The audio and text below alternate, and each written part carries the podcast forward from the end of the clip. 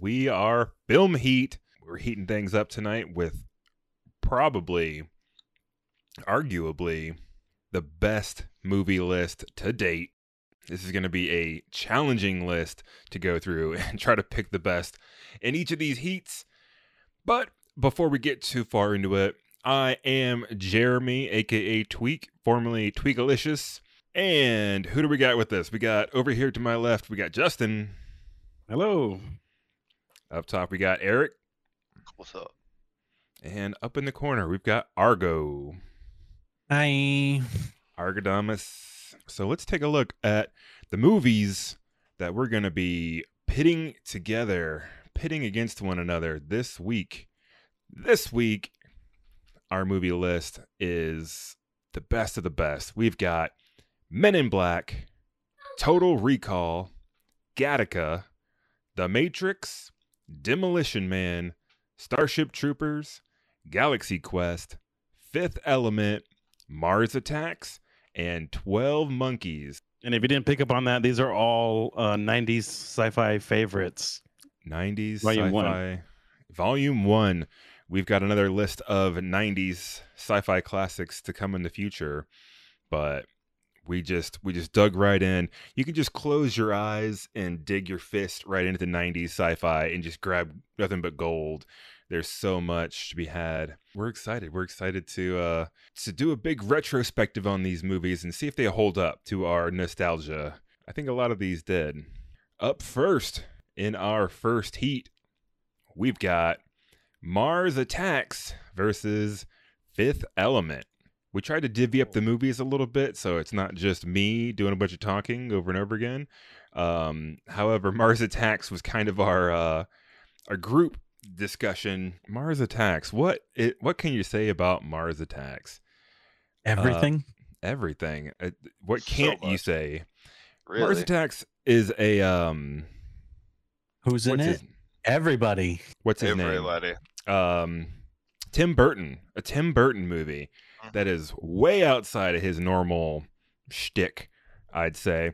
But the, the the fun story about Mars Attacks and Tim Burton is Tim Burton had just finished directing Ed Wood, a film about the guy who made Plan 9 from Outer Space. If you haven't heard of Plan 9 from Outer Space, it's widely considered the, one of the worst movies ever. It's a sci-fi movie from the 50s or 60s 60s i want to say and it's just awful so he had made ed wood a, a biopic about this director and after he made that movie he kind of wanted to make his own terrible sci-fi movie just for fun and boy did he so so And fun accidentally made gold. accidentally made gold. He called everybody he knew. He got half of Hollywood in this movie. He even got Jack Nicholson in there twice. Right? So, yeah, I forgot Pam Grier's in that one. Mm-hmm. So, this is probably one of our least deep movies of the night. There's no big no big point to be made on this one. It's just fun. Um the point of the mo- the the plot of the movie is Mars attacks. Aliens from Mars ang- ang- ang. Aliens from Mars show up and the humans are like, "Oh, we're going to we're going to make a big welcoming party and hope they come in peace." Um They do not. they do not. They say they do. This movie attempts to like sh- show it by like showing like a cross section of like of American life, right? So it follows many different stories. Some say too many stories, you know, not me, but it shows like a lot. So it shows like uh, everybody from like uh, like a kid in a trailer park in like uh, uh, Arkansas or Kansas. You Mhm. know, it shows the president. What uh, there's like another location, Virginia and and Las in Las Vegas, and there's Yeah. uh, several characters in each. Uh, a lot of it takes place in. Nevada, understandably, Mhm. because of Area 51 and all that. They got it all there. Big desert, nuclear testing sites, um, a lot of alien activity, if you will. And f- the funny story about this when they approached Jack Nicholson to be in this movie and they wanted to, to be the president, which he ended up being. And he took the script and he read it and he was like, Yeah, I'll be the president if I can be this character as well. He insisted that he play the um, Las Vegas casino tycoon character and didn't want to be in it if he could. Land. Yeah.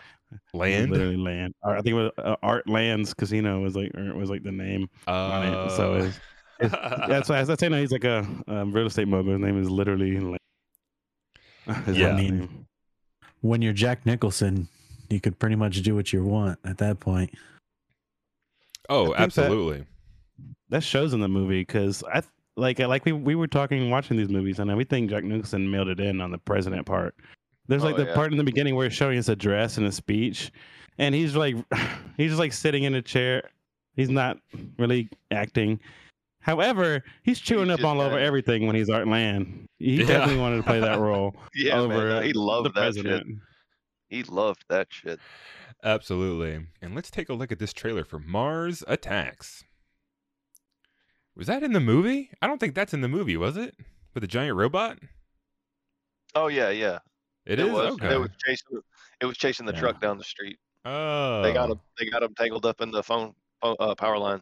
Gotcha. So much is in this movie. It's It's jam packed. everything. Oh yeah. yeah. Nice stuffed full, fucking scene to scene to scene. It is just packed. Now, I had no idea this was a Tim Burton movie for so long, like so long, because Tim I mean Burton. that fits though, right? Like uh this uh, the movie makes you feel uh, uneasy, especially as a kid when I was like this movie terrified America. Yeah, I thought it was was- great, but yeah, the, Um, yeah. This movie was I- intentionally stupid. Like it was an intentional yeah, stab at a B movie, and that I gotta I gotta love about it. Just jam packed, full of all sorts of like A list stars, and then they literally all get killed off, every single one.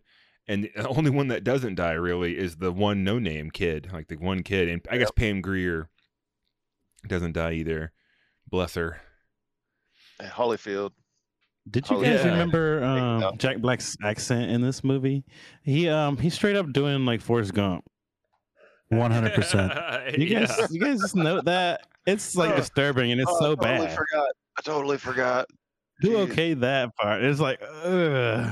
It's like Somebody told him to do it. Well, no, Yeah. it's Jack Black. He just did it. maybe I don't know, maybe they were Yeah. trying to parody it. But when I think of this movie, it's just like a board with like everything stuck thrown at it, and what stuck is there, which was everything. Everything. you know, they just do like, the kitchen sink, and they didn't edit anything. Um, this movie is very long. a bit, I found it a bit hard to get through. I love it. So Like I just. it's a lot of through. fun, but man, it's a journey, and it takes you every step of the way. And it can, it, you're right, it can be a long journey. Or It's all based on uh, bubblegum trading cards mm, Yeah, oh yeah, oh Yup. yeah, from 1952. really. And what is that? Just like something like I'm a dummy. I don't take Garbage notes. I read interesting shit. facts and I try to recall them later. No, you told us that. But that's interesting. So it's like basically if I made a movie now based on Garbage Pail Kids cards and shit. you Yeah. know? Yeah, Yeah. same Like, exact like wacky concept. shit, you know. Didn't That's what it would be. Garbage Pail Kids movie? I'm that's beside the sure. point. That's beside the I'm sure point. they have. yeah, Yeah. not a whole lot to really get into with this movie. It's not the deepest movie ever made, um, No. by any stretch of the imagination. So, what is this up again? Up against again? Um, Fifth Element, the the Fifth powerhouse Element, boy, Super. sci-fi. a super duper. Super duper. Oh my Let's gosh. go ahead and take a look at this trailer right quick, and then we'll um, we'll talk a little bit about Fifth Element. The Fifth Element. Luc Well, Besson, Yeah, that guy. that guy. Jeez. Leon the professional. That guy. Oh man, that's those are. He made two fantastic movies, but he is Yeah, not a fantastic guy. no, he is not a fantastic guy. So, Eric, you want to give us the rundown of this of of what this movie's all about? Yeah. Um. So there's the ultimate evil, or Mister Shadow. that is uh comes every 5000 years war is breaking out 1914 comes through the Mondoshawans the big gold guys they show up scoop it because war's happening and uh they're like we'll bring it back when you need it cut to 300 years later 2263 and great big ball of bat is showed back up the Mondoshawans try to bring back the uh the stuff the The Stones. the stones the Mm. el- the the weapon Yeah. all of it you know what I oh mean? yeah. hmm the Mangalores ambush under the order of Jean Baptiste Emmanuel Zorg, Gary Oldman's character, who is just fuck, Yes. oh my god, you cannot do better than that. And uh hijinks ensues. Definitely. Gary Oldman is definitely, definitely chewing the scenery in this movie. My god. Yeah, he's a- eating it a- up with a spoon. He's an amazing actor, but you can just see how much fun he's having in this flick, and it comes through. I love every every second of it. Yeah, man. Yeah, you got uh Korben Dallas, your main Our main, Main- meat popsicle. Yeah, your main meat popsicle, and uh, you know Milla Jovovich, Leeloo, the uh, titular fifth element, so to speak, Mhm. Supposedly representative of like life, love, So light, divine remind light. me, Milla Jovovich, her character is introduced as what the weapon, right? Is she supposed to be like the the big gold the aliens? They, weapon. They're supposed to bring a weapon, and they're like, "Sweet, we got the weapon," and then they open it. It's this, Yeah. this girl, right? Well, they the the Mangal the the Mondoshawans bringing that back, and they get wrecked by the the Mangalores. So then all they recover is that hand off of that giant sarcophagi that you see him wheel out with the stones in the very beginning. Oh yeah. hmm So that's where they get the the the cells to reconstruct the weapon, the fifth element, Leeloo. And, uh, Interesting. And I gotta say, her portrayal of someone who just suddenly exists into consciousness, like as a fully formed adult being, just you exist. Like, and and all right, when she stood up in the middle of the tank there and whacked against the roof over it there, she actually knocked the shit out of herself. really That tank, like, like they kept that tank because she ate it so hard against the top of that tank. wow. hey, sometimes you gotta really sell it, Yeah. and uh, Yeah, man. Yeah. When I was, uh, I, have done very little acting, but in the one scene I was acting in, I was a guy being shaken down by mobsters and then like beaten up. And we kept doing takes, and they're like, okay, do you know how to like take a fake hit? And I'm like, don't fake it. Just, just kick me, dude. I'm like, just kick me, man. It's only going to be once or twice. Like, I, I swear I can take it. Just haul off and kick me, man. And the guy's like, no, man, no, I can, I'm not to kick you. I'm like, nah, just kick me, bro. Bro, I've had worse. yeah, I promise. It's okay. I promise I've had worse. Yeah, Gary Oldman and his uh his like Kentucky accent that he He- dons for like this a- movie. There's like a a blend of accents going on there. There's like a Kentucky and like a like a a couple of like little bites of Midwest here and there and like and, and like the phrasing and dialect will change per syllable through a word. yeah. Like he'll be like a tomato. you know what I mean? Yeah. yeah.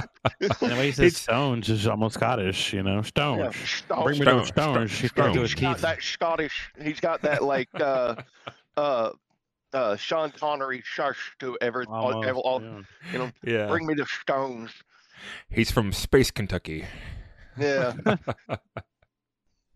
uh Luc Besson actually had worked on the idea of this fucking whole storyline since he was like nine or like 12 uh nine years Really? writing the yeah, nine years writing the what ended up being the screenplay and the language, the the the language that Leeloo speaks is like a laid out about 400 word like language that fucking Besson came up with.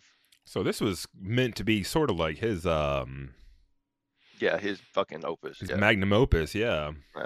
like it was his big his big shot. It was his Oh yeah.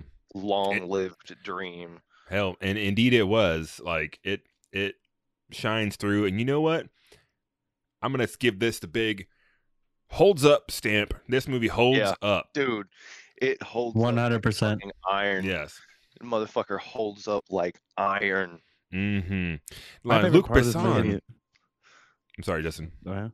Uh, I was gonna say my favorite part of this built movie, and like almost any movie that good world building. This movie does great world building, right? There's stuff that we recognize, stuff that we don't, right? And they blends it all well together. Like the, the, the Yeah. they're in the crazy city and they're doing the chase, right? Oh, and you see the golden arches, right? The familiar McDonald's sign, Oh, yeah. right? yeah. Everybody recognizes that. It was, right? uh, That's home. It was done Yeah. by the same guy that did the sets for uh, Blade Runner.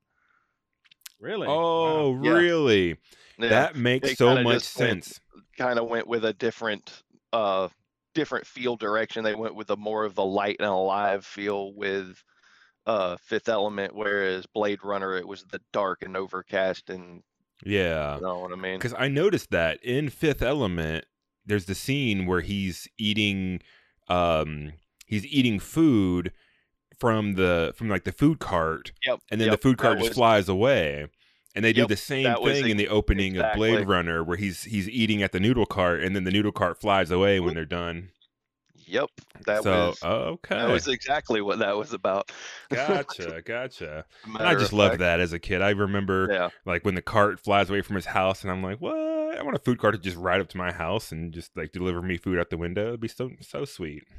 And uh the guy that designed the uh the fashion and the outfits throughout all this, the costumes and shit, was the same guy that did most of uh Madonna's outfits and and costumes throughout the the 80s and early 90s. Gotcha. Yeah, Like Ruby the- Rhod is uh, like a Madonna Yeah. like stand-in he- for sure. Chris Tucker said that he was trying to trying to do a lot of uh Prince and Michael Jackson. You know what I mean? Together, but it's Korben, Chris Tucker. Korben, so Chris, Korben. Yeah, but I mean, it's, it's Chris Tucker, so Chris Tucker is gonna shine through, and no matter what he's trying to do. and so many. And this movie is infinitely quotable.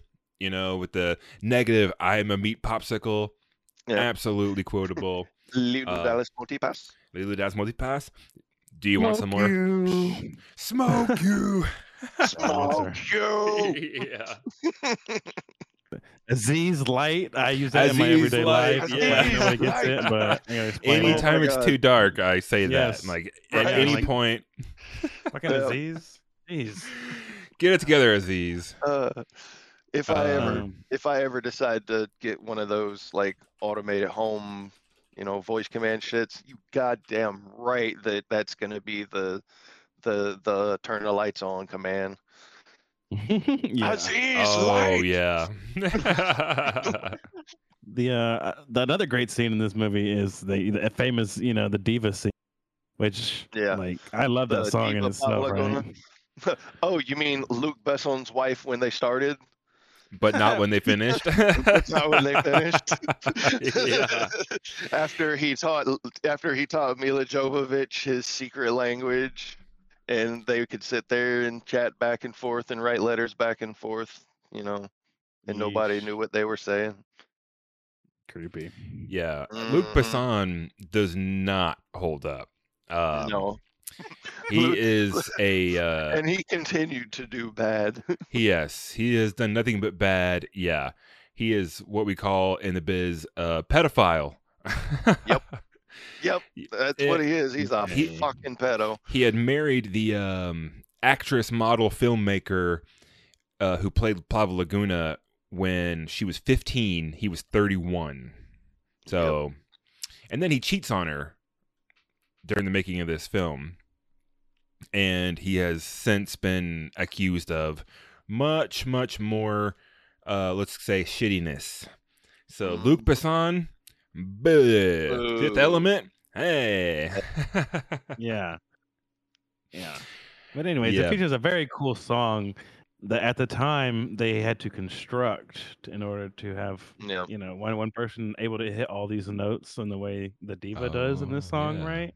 Yeah. But I since But has become since then, yeah, yeah. people have figured out how to and have worked up the vocal control to be able to oh yeah, that's a great. very next- close to that that synthesized Yeah. note Next pop. time you're on a YouTube dive out there, chat, look up people singing the Plava Laguna song from this. Like they can, people do a pretty good job with their voice alone. Yeah, that's And, and, um, cry. Yeah. It's probably not good for your voice box. Probably uh Yeah, not sustainable. Not sustainable. yeah, no, it's like uh like what's his name from freaking Disturbed blowing freaking bloody chunks out of his vocal cords. in Oh yeah. tour. Too many wahs. Yeah. So, what do you guys think between these two movies, uh, Fifth Element and Mars Attacks? What do you think is the better movie? Definitely Yeah. Fifth Element. Definitely Fifth Element. Yeah, Like Mars Attacks is a beautiful fucking disaster. I love it. it's fucking- a lot of fun. Ah. And it and it's got my girl Pam. Oh man, But Fifth Element is a story. Mhm. You know what I mean? It has a world built. It, It's it a has it's a good world, good universe, good story, well acted. Argo, what do you think is the better movie between these two? Which do you enjoy more? Let me say that. Blair would kill me if I didn't say Fifth Element. The fifth Fifth Element is uh, one of those movies that just crosses all genres: comedy, romance, sci-fi, action, drama, thriller, you name it. Justin, what about you? Yeah, I have to go Fifth Element because I straight up think Mars Attacks does not hold up. Like I'm not even sure it held up and came out. Right? Yeah, you, are not loving Mar- you're not loving Mars I'm not Attacks? loving it. It's a mess, bro. and you know what? You know what? I'm gonna say this: like Mars Attacks is a big competitor to, uh, like I know it's going to get Fifth Element here, and it gets blown out of the water, of course. But if you if you put Mars Attacks against uh, Independence Day, I'm going Independence Day. It's a better like a- alien attack movie. So Wow, Mars Attacks is garbage really? For me, it does not hold up. I'm done with it. I'm never watching it again. pretty much. If I wanna see so Martin no Short, love for Mars Attacks from Justin. Damn. Yeah, Fifth Element. Damn. Fifth Fifth Element for Element. sure. But Fifth Element is a powerhouse. Is and I mean this is a powerhouse week, and Fifth Element Yeah. is like one of the powerhouses of the powerhouses. Um, so you know I got to give it to Fifth Element as well. And what did chat say? Do we have a chat result? Do we ever? All right, that's gonna make it officially a sweep for Fifth Element. We're gonna go ahead and do twenty-five points for Fifth Element, sending it forward in the bracket and dropping Mars Attacks to the loser circle. We are doing a losers bracket this time. This week is far too hot to not have a losers bracket, so Mars Attacks is not gone forever. You gotta beat it down twice. Yeah, So stay dead. you got about to double tap Mars Attack. Uh, All right, let's move on to our second heat real quick. In our first round, heat number two is going to be Galaxy Quest versus Twelve Monkeys. So let me let's go ahead and look at the trailer for Galaxy Quest. Wow. All right, who do we got? Who who's introducing this movie? Because You. Me. Awesome. at great. That's great news. because I fucking love this movie. Galaxy Quest holds up yes, the best of any movie this week. Literally. Time has only been kind to this movie. It is so mwah, chef's fucking kiss, dude. I love this movie. This movie is a love letter to con going nerd fans everywhere. It's about a fictional sci fi show, very similar to Star Trek, that happened that takes place in the early to mid 80s and it's since been canceled and the stars have been doing the con circuit ever since and the captain character is uh tim allen and he's like the he's got a too big of a head and uh, all the other characters basically hate him but the show gets broadcast out into the universe and he gets picked up by this real life race of aliens who looks at the show and calls it their historical records. So they come to Earth because they need the help of this fictional crew and they basically kidnap Tim Allen and he's got to recruit all of his co-stars to come with him these the the cast in this movie is just to die for. Sigourney Weaver, Alan Rickman, Tony Shalhoub kills it in this movie. Oh God, Shalhoub is the best. Shalhoub is the best. That fucking dead dry shit. Yeah. Um, so yeah, so even even they Sam say- Rockwell. This is probably my favorite Sam Rockwell of all time. His character is just so silly, and the, my favorite scene is when they they go down to the planet with the rock monster, and he just opens the door, and Sam Rockwell's like, "What are you doing? It's an alien planet. Is there air? You don't know." And Tony Shalhoub's just like, "Seems good to me." it's the best. His, his Absolute best, best. understated humor is unmatched in this movie, and they Yeah. give him three or four of them, and they just shine. Absolutely. Dude, and the fact that it had Rainn Wilson in there like like three times just in the back. He had like one line. He was just kind of there that long and he was gone. Yeah. And I like noticed so young. yeah, he and he unfortunately like disappears halfway in the movie. He just stops Yeah. being one of the people like with them. Mhm. I don't know. Yeah. Maybe he got picked up for the office and had to go. No, no, that's way later. But But, Uh, Yeah. he, he was young in this shit. oh yeah. But this movie is better than it has any right to be. Uh, it's got some great special effects. I love the makeup. The bad guy aliens look so good. Hell, the good guy aliens look really good when they're not in their human suits and they're like the little squid aliens. Yeah. So good. They design a real ship based on the show. So at the end, when they have to go through the engine room, there's just like chompers for no reason whatsoever, just because they were on the show. And that's just such a nod to like Star Trek and shows like that. Uh, in that that freaking smasher scene you were talking about just there, she comes running in and she says, "Oh, what the fuck?" Or or she said, "Oh, fuck that." Yeah, Uh, yeah, And they dub absolutely. Screw over top of fuck, but you can still see your mouth say fuck. yeah. That's one of those things where like the Blu-ray editions kind of betray it a little bit because I'm sure when you're watching it on like three by four on a VHS, you can't really tell. But yeah, the ADR for that scene is just so wonky. And yeah, she walks up and clearly says, "Oh fuck that," but the voice says, "Screw that." It's it's hilarious. in this movie here, I just wanted to highlight, um, like you said, Guy Rockwell. He's shining in this, like way better than he needs to be as Guy. He he he, he he's basically playing a red shirt in Star Trek terms, Yeah. you know. So yeah. and they have several jokes directly at his expense throughout the movie. When they're at the the beryllium sphere mine, uh, uh, she says, "Let's get out of here before somebody kills Guy." She's like, Yeah. expecting Guy to die. and one of my favorite jokes that I just picked up on this watching of this movie, right? You know, at the end, there's that very dramatic scene where uh, Sarris disguises himself as Tony Shalhoub and walks onto uh, the deck, right? And then he gets Yeah. a jump and shoots everybody. He shoots every crew member except Guy. You clearly see Guy at the end is not shot and is just panicking, freaking out. Not shot. Yeah. it's hilarious. He's the only one that He's the only one to not scene. get killed. It's That's a good catch, dude. That's brilliant. I I noticed that too, but I'd forgot about it just now until you mentioned it. That is a good catch. That's, so funny. that's the- there's so many great jags. It's just jokes on jokes on jokes in this movie. It's thick and they all Yep. work. Oh, D- And dude, Alan Rickman kills it. You know, for a silly performance, Alan Rickman is a serious big time actor, you know.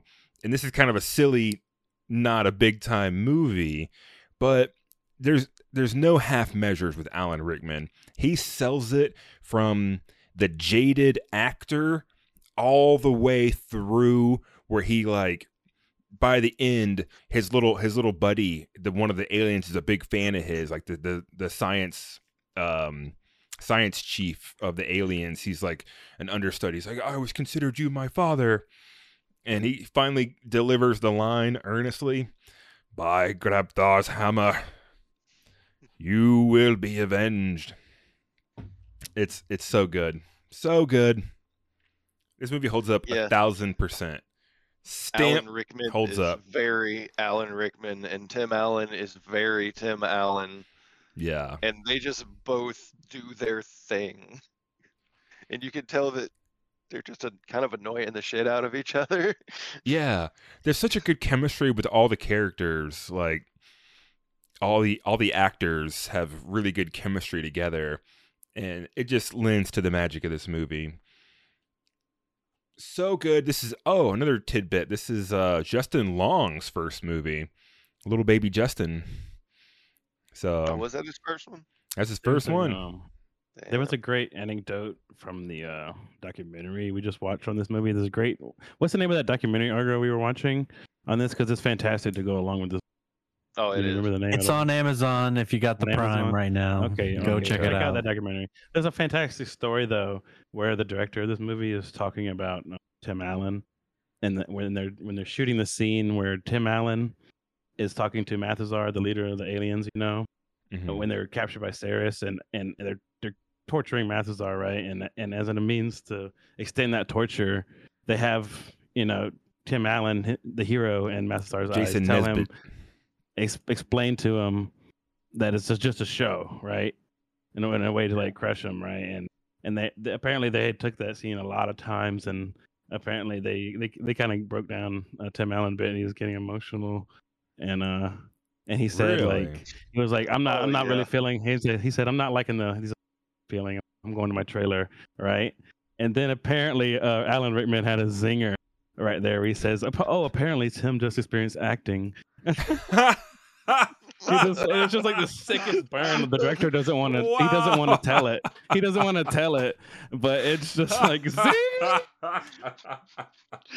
on Tim Allen. That's why I think it, this is his Tim Allen's best acting. And I don't know if he's approached this ever again, bro. Even though he is great in the Santa Claus, like you were saying, yeah, this is his magnus opus for Tim Yeah, Allen. no, absolutely. definitely the best Tim Allen got. Whoa, that is a burn. That is oh my god. Dude. Ah. That is a kind of burn you could only be Alan Rickman to deliver. That's an Englishman, yeah. know what I mean? God bless him. Uh, Rickman was a gift, and we did not deserve him, man. Absolutely, that is so fucking funny. Yeah, fantastic story from check out So that documentary. yeah, check out that documentary uh, for Galaxy Quest on Amazon Prime. Go watch Galaxy Quest again, boy. Holds up. Boom. Big Hold- stamp. The documentary Yep. is called Never Surrender. Never Surrender, All the right. documentary. Absolutely. Um, and this movie is up against 12 Monkeys, one of my favorite movies, boy. So good. So good. And I, um, Eric, this one's one of yours as well. Oh, let's take a look at the trailer real Yep. quick before we get started. Sorry. Boy, this is a weird one. It's a weird one, and it, it, it was weird when I saw it, and it's weird today. But I fucking love it so much. Eric, you want to give us a rundown on this bad boy? All right, what we got here is a time travel slash mental breakdown movie. 2035, a virus has wiped all human life off of the face of the planet. Everybody alive has had to retreat underground to survive. They are coming up, they have figured out a rudimentary method of time travel. So they've been sending people back to try and figure out where the virus came from. They believe it came from this army of the 12 monkeys. Um, that they were a terrorist organization that decided to bring apart bring upon the apocalypse.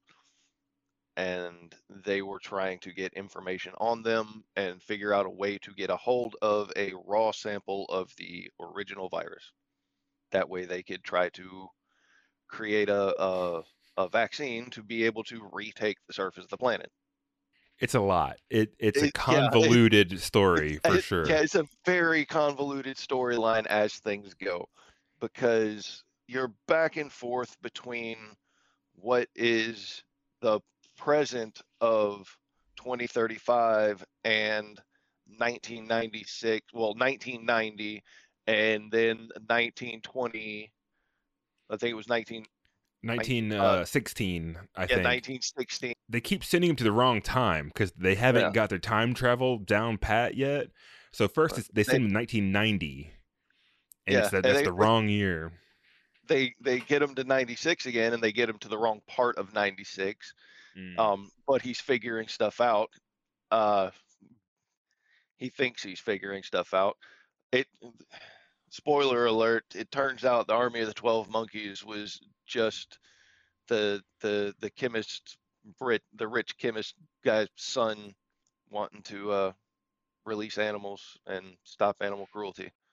Uh, Brad Pitt, his portrayal of somebody with that kind of fucking schizophrenic and manic uh portrayal you know and that tho- those kind of mannerisms he actually went and like was in a in institution with and with one of the the psychiatrists and patients you know studying them and how they act and their mannerisms and stuff and from what i understand uh terry gilliam yeah terry gilliam from monty python time bandits fisher king fear and loathing Oh yeah.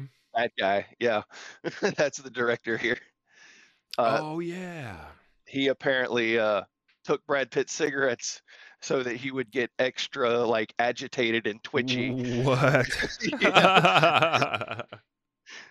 so yeah no it's one of brad pitt's like best fucking performances because he is just so on fucking point That's yeah, amazing. yeah in the when he jumps to 1990 he's in the the institute with brad pitt and that's kind of uh there's a a thing called the the cassandra complex where someone is trapped in a situation where they know something's coming but no matter how much they say it they could scream it at the top of their lungs and tell everyone there's no way to change it all right that's one of the themes of Exactly. the movie is that you can't change the past you can't if something's already happened it doesn't matter if you go back to before that it's happening you can only change after that Exactly. Right. And I, let me just say, I, one of the things I absolutely love about this movie because as the movie goes on, like the movie opens and they've got this intel from the past, you know, it's the 12 monkeys. As the movie goes on, you realize their intel is flawed because their intel is coming from themselves.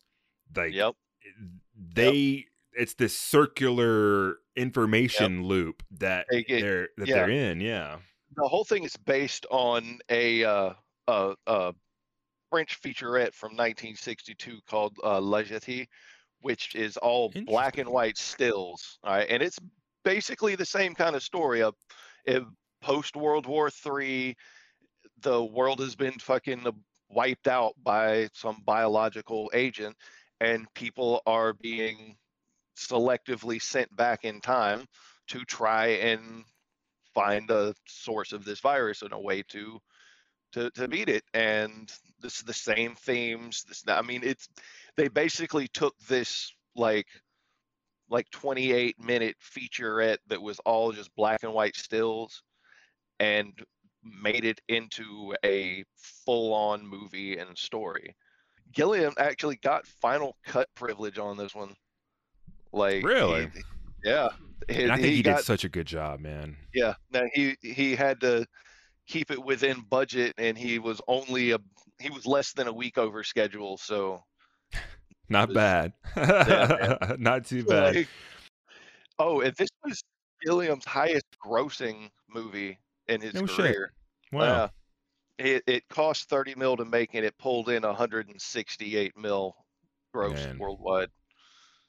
In high school, this movie and Fear and Loathing were one of my absolute favorites. They Yeah. were like the coming of age movies for me, you know, because they were those kind of mind fuck movies that you watch when you're 15, 16 and you're discovering pot and acid for the first time. And like, Yeah. man, and this movie was one of my favorites as a teenager. And I watched it again. And in the beginning, I was a little worried because the beginning's a little slow, the beginning's a little muddled. I'm like, oh man, is this not going to hold up? But by the end of it, I'm like, Oh man, it's Stamp. solid. holds up, Yeah, boy. I- yeah, it, they But- stick him in the uh, disguise at the end. He's got the long hair and the mustache and like the 70s floral pattern. Yeah. And you see that at the very beginning, the opening scene, you see it. Yeah. And But you're like, okay, who's this guy gonna be? And at the end, when he when he shows up with the hair and the mustache, and you know, you know, and I get that feeling in my stomach every time. I'm like, oh shit, I forgot. Oh. Definitely. I was gonna say denying an actor cigarettes to get a altered performance out of him is a very Hitchcockian Hitchcock. move. Yeah. Yeah. Yeah. he, was- he was there's a- notorious for fucking with his actors and actresses to get a more performance out of them. After uh, James Cole, Bruce Willis's character, gets shot in the the airport there, the the Dr. Peters, they got the actual biologist, Right. is getting on the plane.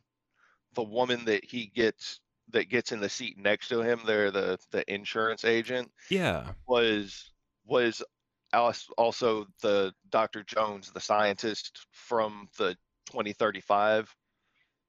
Like it's Really? y- yeah, I Uh, wondered because they kind of hang a lantern on that very last scene where he sits down next to the lady Yeah. and she's like, "Oh, I sell insurance," and I was like, Yeah. wait, what is she? What am I? What am I supposed? What am I supposed to know her from?" Yeah, yeah. No, she's one of the the doctors. So there's the the implication that he was successful in getting the information to them, and that they were able to send somebody back to collect the pure sample Mm, so that they could create the vaccine but because as the the movie implies history is written in fucking iron. You can't bend it. You can't change it. The movie really takes you for the ride because in the beginning they really play the you don't know if he's actually crazy or actually a time traveler. Yeah. And somewhere about the third act um they kind of iron it out. Okay he's an actual time traveler when he's got the bullet from 1916 in him. Well see here's the thing is i've got fucking handful of rounds from 1912 sitting around. It's not like ammo that's that old doesn't still exist and the That's firearms true. the firearms that don't still exist.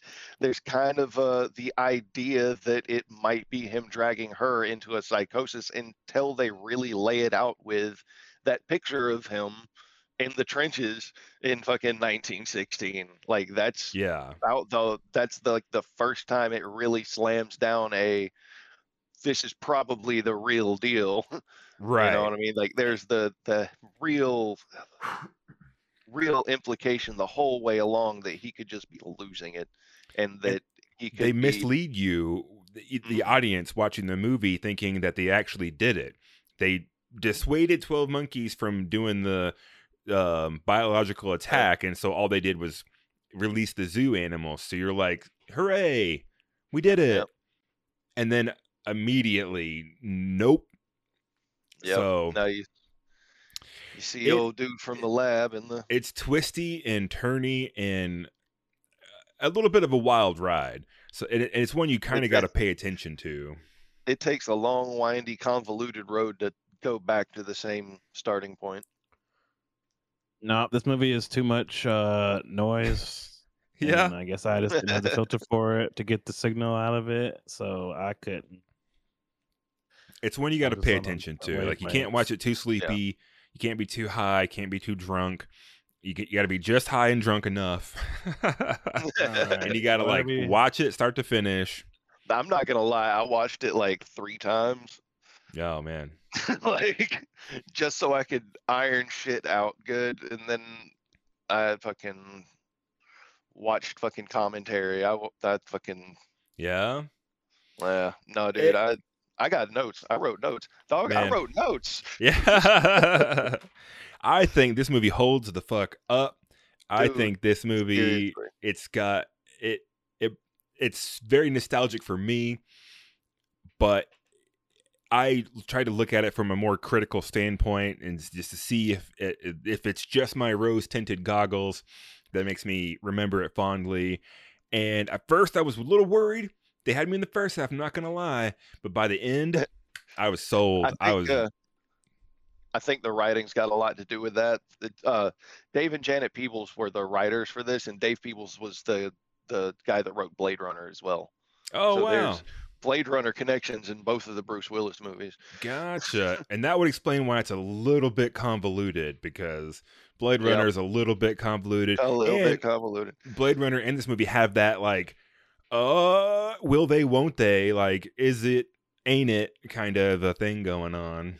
Oh, and Bruce Willis re- reduced his uh his pay by several mil so that he could work with Terry Gilliam.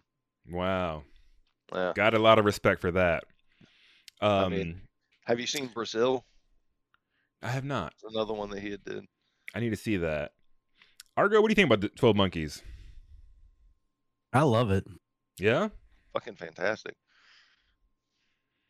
Justin, you didn't care for it too much? I hated it. I was I, I Hated it? Almost. I He doesn't like follow- to pay that much follow it. attention. He doesn't like to pay it. that much attention.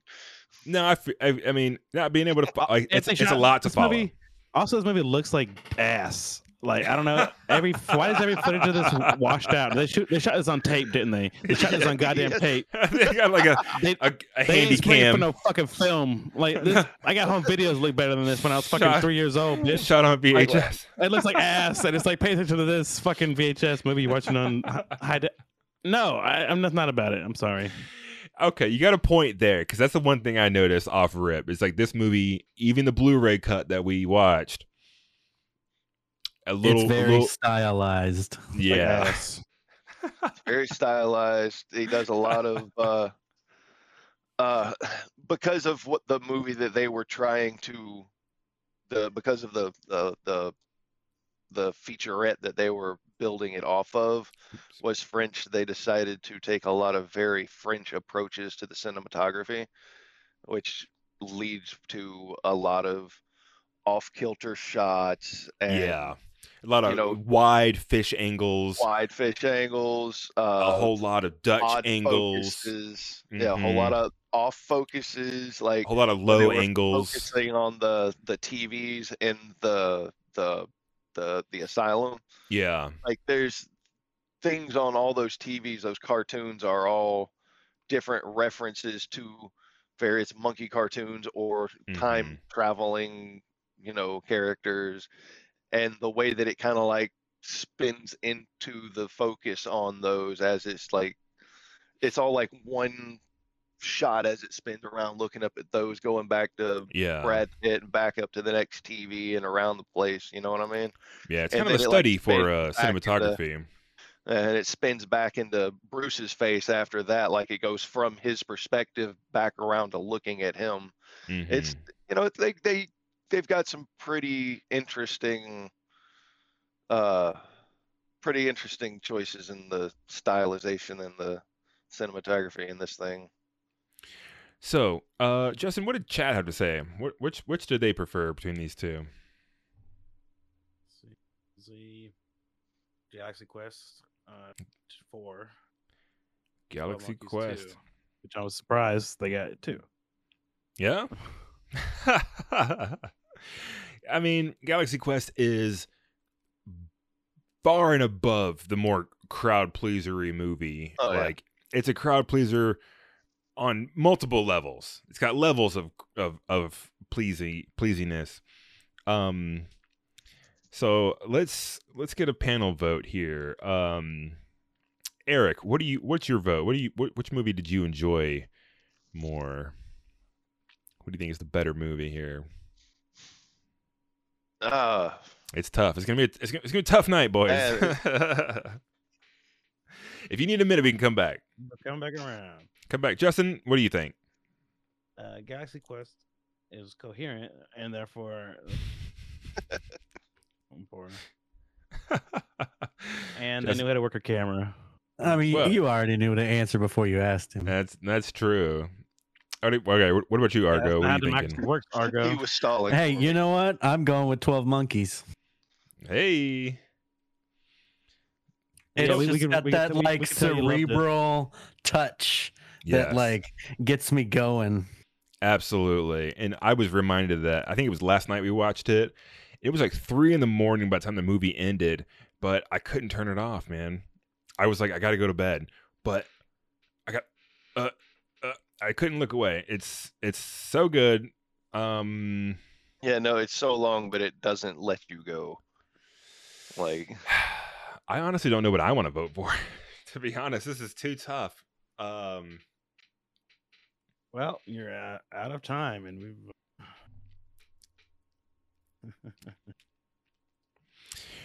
honestly, I have to go with uh I I ironically my monkey brain and vote for Galaxy Quest just because it made the brain squirt the happy goo so much just so much um I expected it to not hold up as well as it did and I don't know. It's just it just made my little boy brain very happy. So that's my vote. Eric, what do you think? all right. I love 12 Monkeys a lot. It's a fucking fantastic story. It's a great movie. But Galaxy Quest takes me back to a time when you still went to movie gallery and rented a movie Yeah, to watch for the weekend. You know what I mean? And definitely. and and it's got a lot of nostalgia there in that movie for me. Yes. So eh, eh, What sold I'm me on have- Galaxy Quest is that it's a big nostalgia movie. Nostalgia is what it's selling even at the time. So I expected it to be really surface level good. But it's it surprised me. It had a There's- whole lot more going for it than I had even remembered. there's one thing that does bother me in Galaxy Quest that is a big uh within the first like five minutes Mhm. is a, a guy in the bathroom that's trying to make fun of all the people at the convention drops a hard R bomb. Oh yeah. Yeah, that didn't age well, but I was like, oh, yeah, just like ooh, jars you, takes you out of it for a second, I'm for like, sure. oh, I guess it's good that they're the bad kids. yeah, like, they're the bad they're guys. They're we don't yeah. like because they're certainly a lot less likable now. All right, so we've got our totals. That's going to give Galaxy Quest 20 points to 12 Monkeys 5. No hard feeling 12 Monkeys. You're an absolute masterpiece of your time. We we will see you on the losers bracket, my friend. We are moving now into round 2 of our movie bracket. Heat number 3. We're looking at Men in Black versus Fifth Element. Fucking love this movie. Two heavy hitters. Man, these are all heavy hitters this week. It is except for one. I'm gonna Yeah, rail on one and we'll get we'll get to it. We'll But get there. Oh yeah, it's definitely got my official seal. And that's a fun movie. This movie is was the only one where the, the biggest complaint I had was that it could have been a little bit longer. Legitimately. Like I the third act felt a little bit rushed. Not a complaint. I just wish I had a little more of that movie. I could have I had a little bit more a little bit I had more spoons for that movie. So Who's got this one tonight? Who's taking this? This one was mine. It was uh yeah, this movie is kind of a classic. It's uh sci-fi almost detective movie. If we it, uh, we follow uh, what's his name is James Darrell Edwards, Agent J. He starts out as a uh, NYPD cop. He seems like a you know he seems exactly like a Fresh Prince kind of character. you know, it's it's the definitive '90s uh, uh, Will Smith type character. You know, so he's like a kid from the neighborhood. He somehow joined the NYPD. We we don't know. and uh yeah, we, we follow him mostly in the story. And and uh one night he's chasing an extremely agile perp, running extremely quick. He he, he narrows him down. He catches the guy, and the guy pulls out a like a piece of like alien weaponry. That he immediately disarms him and smashes. And uh and um fucking I forget what happens in that scene there, but anyways, Agent J gets recruited to be in the MIB, the Men in Black, which is like basically like immigrations and customs patrol, but for like interplanetary Intergalactic, yeah. visitors, intergalactic visitors, right, and immigrants. And like we find out there's a whole other world that Earth accepts immigrants, and this ta- this MIB agency is tasked with you know tracking and uh kind of policing them, right? And uh agent he uh gets recruited to join. He's recruit. He's the best of the best, I guess. And he's pitted Best against of the best uh, of the best, sir. yeah agents from the, every every branch every branch of the service, With honors. and he's handpicked by his later, uh I guess, mentor Agent K, played by Tommy Lee Jones in this movie. And uh, yeah, once Agent at the same time, pretty much, a new alien arrives. The our big bad of this movie. I don't believe he has a name, but he arrives and arrives on a farm on the planet and takes the skin of a farmer named Edgar. and that's our big bad, played by Vincent D'Onofrio. Throughout this whole movie.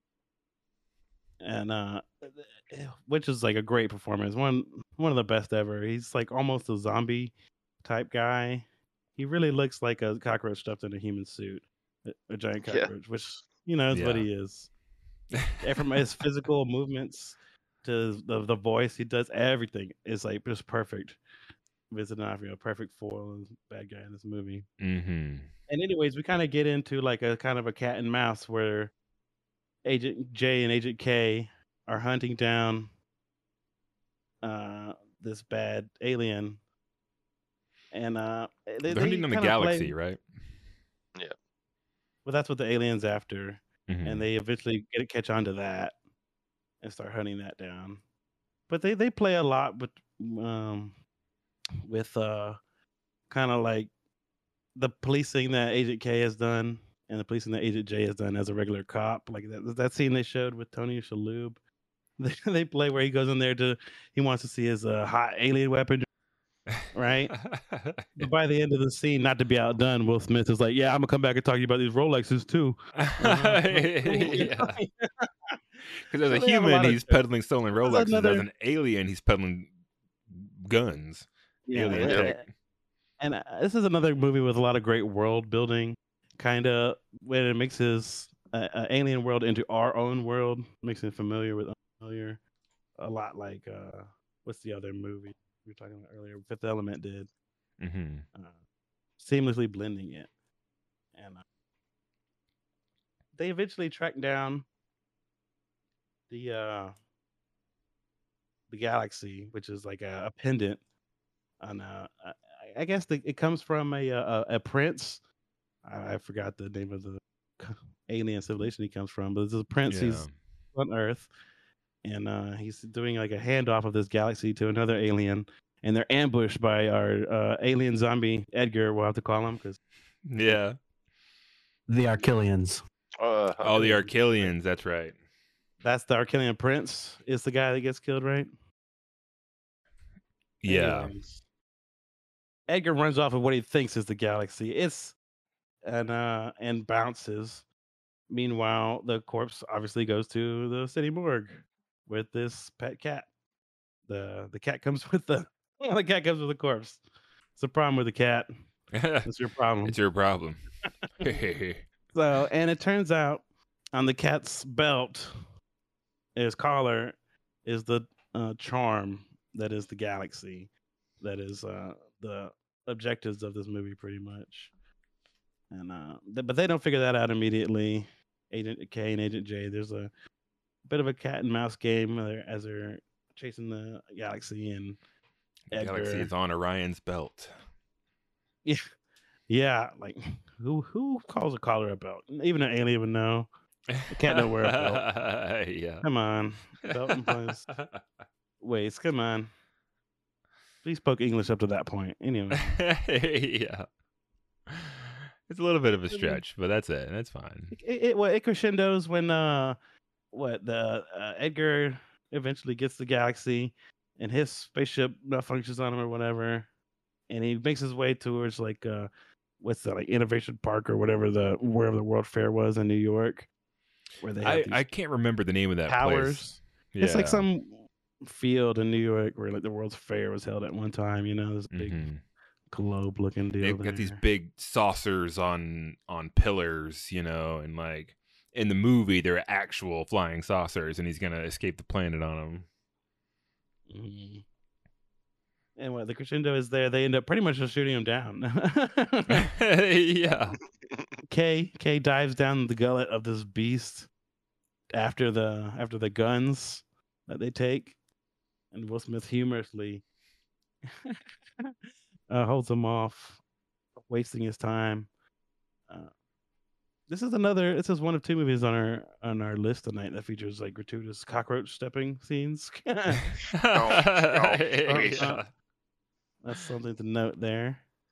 But this movie has a lot of uh, a lot of cool themes in it about how Jay goes from like his living in the in the normie world to being introduced into this in the know world, right? Where and there's like a, a, a recurring theme where you know all the veterans are not phased at all by any of the uh, these major events.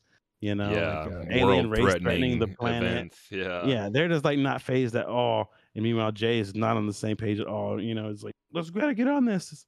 And there's a major scene where Kay kind of dresses them down. He's like, there's always an alien battle cruiser threatening down the planet. Always that. Yeah. And it's kind of analogous to like, I guess, like the real world. A lot of people just kind of, most people just live their lives, you know, or and can't worry. Yeah, blissfully you know, unaware of the bigger. cosmic threats that are constantly staring us down, you know.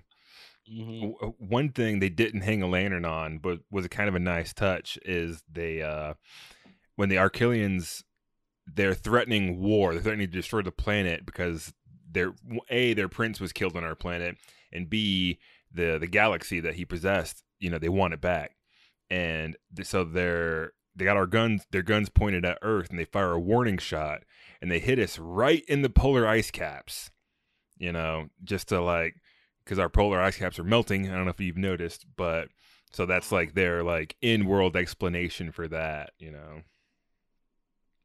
yeah, that, I don't know. what We can do without that. What, what a mess. That makes it a mess. My cat keeps trying to put its butt in my face. What? This is He's like, like, it's, "Smell the butt." It's very uh like I don't want to smell the butt. almost noir-y. It's like a noir kind of theme to this a little bit. It kind of harkens back to an older time. I feel like what when was that? The '60s with the Men in Black. I guess that was the time the original comic book was out. This is based on a comic book. really? Men in Black. Yeah. Based on comic book. Yeah. Well, this is a pretty great movie. I think, uh, but I think a lot of this movie is carried on the characters' backs or like the actors' backs. A lot of personalities. There's a lot of Will Smith um, character in this, and even Tommy Lee Jones comes out of his shell a little bit in this movie. Yeah. Um, like he he doesn't get too wild, but you know he's a little something, a little more than you would expect. Uh, but and wasn't this movie done right at the end of um Fresh Prince? Didn't Fresh Prince just wrap and he went basically Weeks. from one set to the other? Yeah. Weeks. Yeah. So he was Yeah.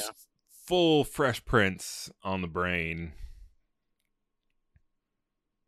yeah, maybe that's why the character feels very similar to his character in Fresh Prince almost. And the Men in Black mean- are they're they're kind of a cryptid. You know what I'm saying? Like it, it there there's a lot of reading you can do on what's considered the Men in Black, and um, they they they're known for being these like kind of surreal looking people, um, almost like they're aliens in a human suit, kind of like a, the Edgar a character is a nod to, and um, they're they're usually known for approaching you right after you've experienced some sort of otherworldly event. You know, like you might see something weird like ball lightning, and then all of a sudden there's these weird people who don't know how to be people in black suits approaching you and kind of shaking you down. And so that, that that's as old as like the Roswell stuff. So mm.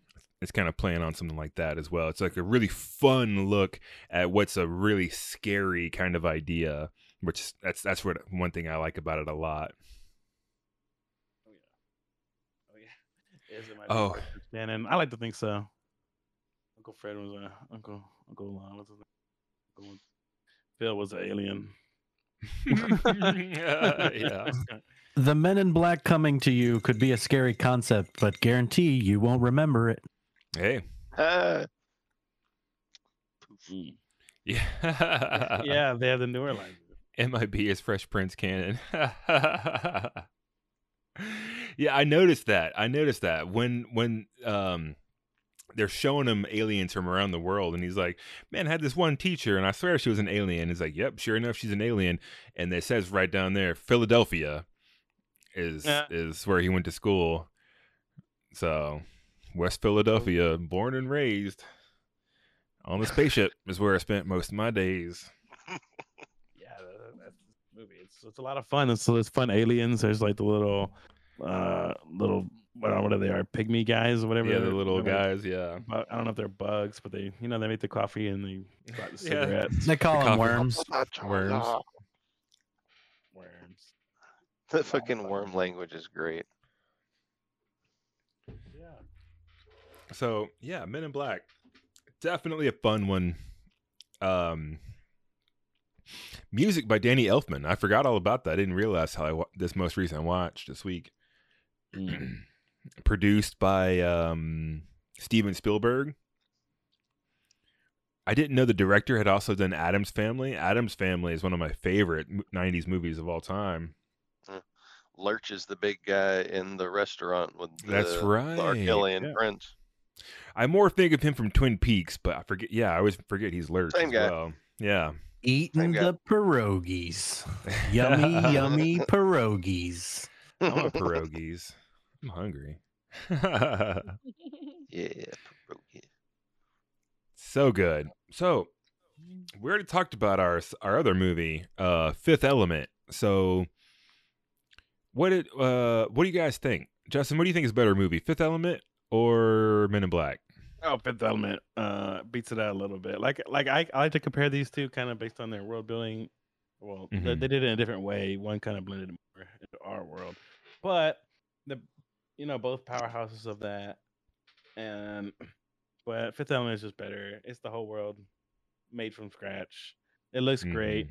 I don't know what version it, whether we watched was like touched up, but like the city scene in the beginning looked amazing. Like I was like, this doesn't look like '90s mm. animation at all to me. Because most Right, of that true. city, most of the cityscapes and stuff were not animation. They were built sets. Yeah. Oh, It was only the the moving parts that were animated. Like if you watch the the scene when Leeloo jumps off of the the side of the building, she jumps off and you know she lands on a a green screened fucking fucking air cushion about 10 foot down but where it fucking clips between that and the the animation of her there's like a weird like blur moment where it starts to move and you can really tell that it's it's a CGI character Oh for, yeah. for just a second before it blurs too far down for you to see. I got a question. I remember watching Men in Black back in the day, and I think there was like a post credit scene or a mid credit scene where there's Jay talking to Zed in the headquarters, and he says something about something, and Zed ends up like opening a door. And it and it the camera goes through the door and it's like it's a locker in like an alien like high school or something like that and it's all think that's Men in massive. I think. Well, And that wasn't in that the, in Men in Black this version don't that I do that in Men in watched. Black Two? I don't think I've ever seen Men in Black 2. You've never seen Men in Black Two? I Yeah, I think they do that that Men in Black two. Two. There's like one. It's like a train locker. You might have. Maybe. I think that might you might be thinking about Men in Black Two, but Huh. I'm 100 percent on that. I don't remember anything else from Men in Black 2. Men in Black Two is more the talking about, same, but- Yeah, but they expand it's- on it. There's more aliens. You got your Ballchinians or a, a banger from Yeah. uh two. Yeah, no, that check it out. Okay, I'll have to, I'll, one- I gotta rewatch 2. I forgot there was a 2 because they just made the the the reboot remake International. It's yeah. internet. Okay, I never saw that. That was that's something else. Um, so Argo, what do you think? Which did you? What do you think is the better movie, Men in Black or Fifth Element? Okay, so Fifth Element is the better movie, Mm-hmm. but I'm totally going off of what I'm going to put on right now. I'm fucking putting on Men in Black. Yeah, is that getting your vote? Yep. Yeah, sure is. Men in Black is a definite people pleaser. It's it's a whole lot of fun, start to finish. In in a different way, I feel like. I feel like, yeah. Yeah, I feel like they're both really fun in different ways. yeah. And uh, Eric, what do you think? I, I gotta go with my squinty bald boy Bruce. Fifth element on this one. I'll take Chris Tucker over uh, Will Smith. yeah. He's funnier. He's Yeah, I got to go with Fifth Element as well. I think it's a mo- it's a better constructed movie. Uh, Men in Black is fun, but Men in Black is almost like a vignette. You know, the editing is it's real fast paced. It moves through the story really quickly, and just like I said earlier, I, I wish it could have been longer. I wish it would have just let some of it breathe a little bit more. Um, but uh, it's a small gripe, and it's it's this is not an indictment on Men in Black. I'm not saying it's a bad movie. I'm just saying I think overall, on the whole, Fifth Element um, is a better movie in my opinion. I said it. definitely, definitely. Um, so it, chat said Fifth Element as well, right, Justin? Did I see that correctly? Yep, Fifth Element of four. All right, this is our closest vote yet, you guys. Fifth Element four, Men in Black three. So they're. Ooh, Nice. I like it. nice. So I the big, like good show for it. Men in Black. Men in Black is good. Men in Black is great. Masterpiece. Yeah, it's yeah. Fifth Element was was just kind of the um the magnum opus for old Luc Besson. So that's gonna give twenty points to Fifth Element, five to Men in Black, sending Fifth Element forward in the winner's circle. And now we move to heat number four. Two new movies. Demolition Man versus The Matrix. The two worst movies of the night, you guys. Can you believe that? we got hot takes here on Film How does the bracket Hot no? take. That is pretty spicy. That is That an is opinion. How that is objective. How does the bracket know? we are gonna take a look at the trailer for Demolition Man. Oh goodness. So we put this movie on this week, and I sat down with a gleam in my eye and joy in my heart to watch a movie that I remember liking. And once upon a time, last week, I said, next week, we'll get a good Sandra Bullock movie. We'll get Demolition Man. I was so stupid last week. Argo, do you have a, do you have a question? Do you have a, This movie officially gets my golden L of the week. yeah. You, you hit your golden L buzzer. Uh, there it is. America This- movie does Ooh, not bad. get Tweaks holds up stamp. Nope. Oh my God, no. No, does not hold up at all. Um, I will. I will also take full responsibility for I curated this list. No, it's fine. We all we were We all, all deceived. thought. Yeah, we now we we part of the reason we do this show is to watch some nostalgic movies and take a real critical look at some of some of our favorite movies that that lives s- nestled snugly in our hearts. Um and a lot of times they hold up and we're just having a big joyous glee fest here. It's all fun and games on Film Heat. But let me tell you, it's not all fun and games, people. It's not all. It's not all as good as we remember looking back through our nostalgia no. goggles. Rewatching this one pried the fondness for it right the hell up out of my damn memory bank and threw it in the trash can.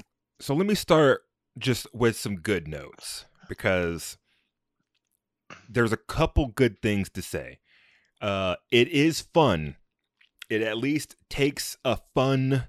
It looks through a fun lens at the story that they tried to present. Um, it had a couple of funny bits, like like Argo had mentioned, like they set up the joke early on is like you can't cuss and every time you cuss the chime happens you get a ticket. And like anytime anybody cuss for the rest of the movie you hear that chime even like off in the distance somewhere. Um kind of cute. The three she- the three seashells is uh kind of an amusing one scene. Other than that this movie is irredeemable They It's- even combine those two jokes into one when he's cursing to get the slips so he doesn't have to fucking use the seashells. yeah Yep. and that's you know that's that's an that's an entertaining little scene but this the point of this movie is to use satire to poke fun at the pussification of America. America is getting too soft and becoming pussies. And you you lost your edge. And even in the beginning, Sandra Bullock, they introduced the Sandra Bullock character and she's like rolling around and she's like lamenting how she has to go back to HQ and sit around because there's not enough minorities to put her boot on. And then the whole time they're just like making fun uh like making fun of her coworkers who were just like you're so stuck in the 20th century?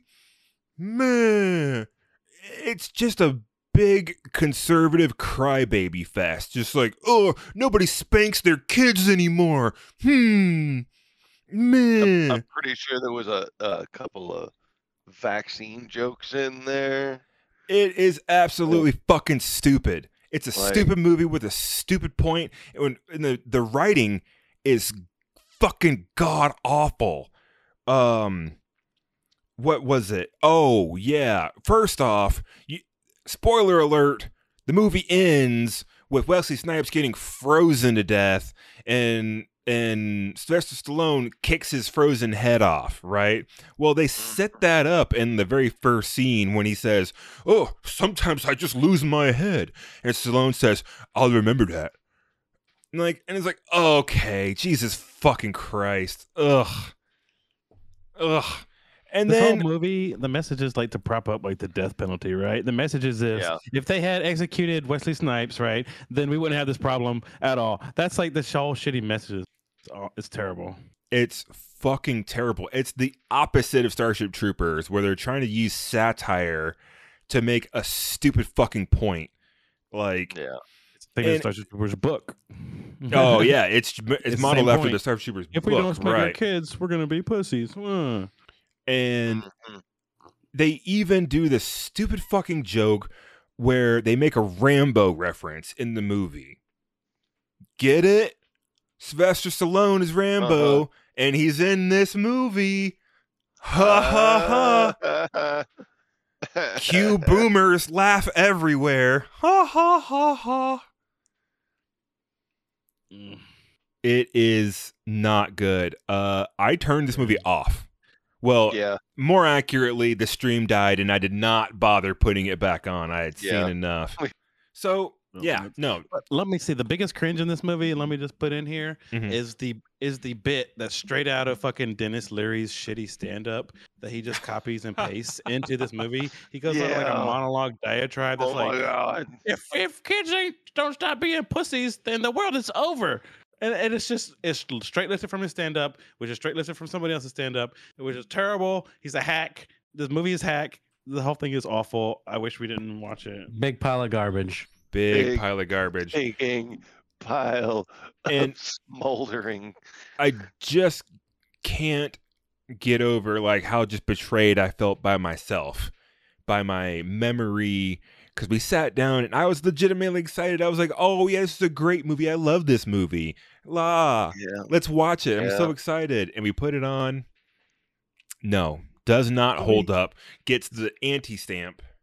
It's the dark side of nostalgia right here. Your It is. memories will will fail you, Yeah. Mhm. and Yeah. so don't. It's not all just you know fun drip ride and Well, nostalgia. see, that's the thing is, it's one of those like conservative fantasy fucking diatribes that fucking want to bitch about how bad things are. So a lot of us growing up in the South, that was kind of the message we heard constantly. So at that age, yeah, yeah, it didn't stand out to us because that was yeah. now we're a bunch of adults that know better, and every time it comes up, we're like, ugh, cringe. Yeah. Well, I for one am for the pussification of America. If it means I like we're pussy. not, yeah, we're hey. I guess. if it's if it's the opposite of that, then I'm for Yeah, it. let's- Let's do it. I guess we'll have to find is- out. Yeah, I guess we'll not have to good. find out if Judge Dredd is what we were actually remembering that we liked. maybe because right now I'm thinking about it. I like Judge Dredd. I remember it fondly. So we'll Ooh, see. Yeah, Lane. We'll see. I remember. I remember Stallone talking a whole lot less than Judge Dredd. I really, am Stallone is law. just not as good. Oh, no. Stallone is really not good. he's Yeah, just- RoboCop's an amazing movie. We did that one in our um 80s sci-fi volume 1. That was a great that was a great one as well. That's coming soon by- to podcast, by the way. I stand by First Blood being a good movie. But aside from that, Yeah. I have no love for Stallone. First Blood's a good movie. Um Rocky 1's a good movie. Yeah, yeah. So That's So what got it in his head. He could do this damn movie thing. yeah. You know. Yeah, after that, I guess he just started phoning it in. He's just like, I just do I just mean. He just decided to just be Stallone on film from then on out. Yeah. So what's up against? It's up against The Matrix. Oh yeah, damn. The Matrix. I think we've wasted enough time talking about the bullshit Demolition Man. Let's Roll that take a look. Let's take a look at The Matrix. Remember that? Remember The Matrix? Yeah. Boy, let me tell you, my heart sings in weird green characters moving vertically.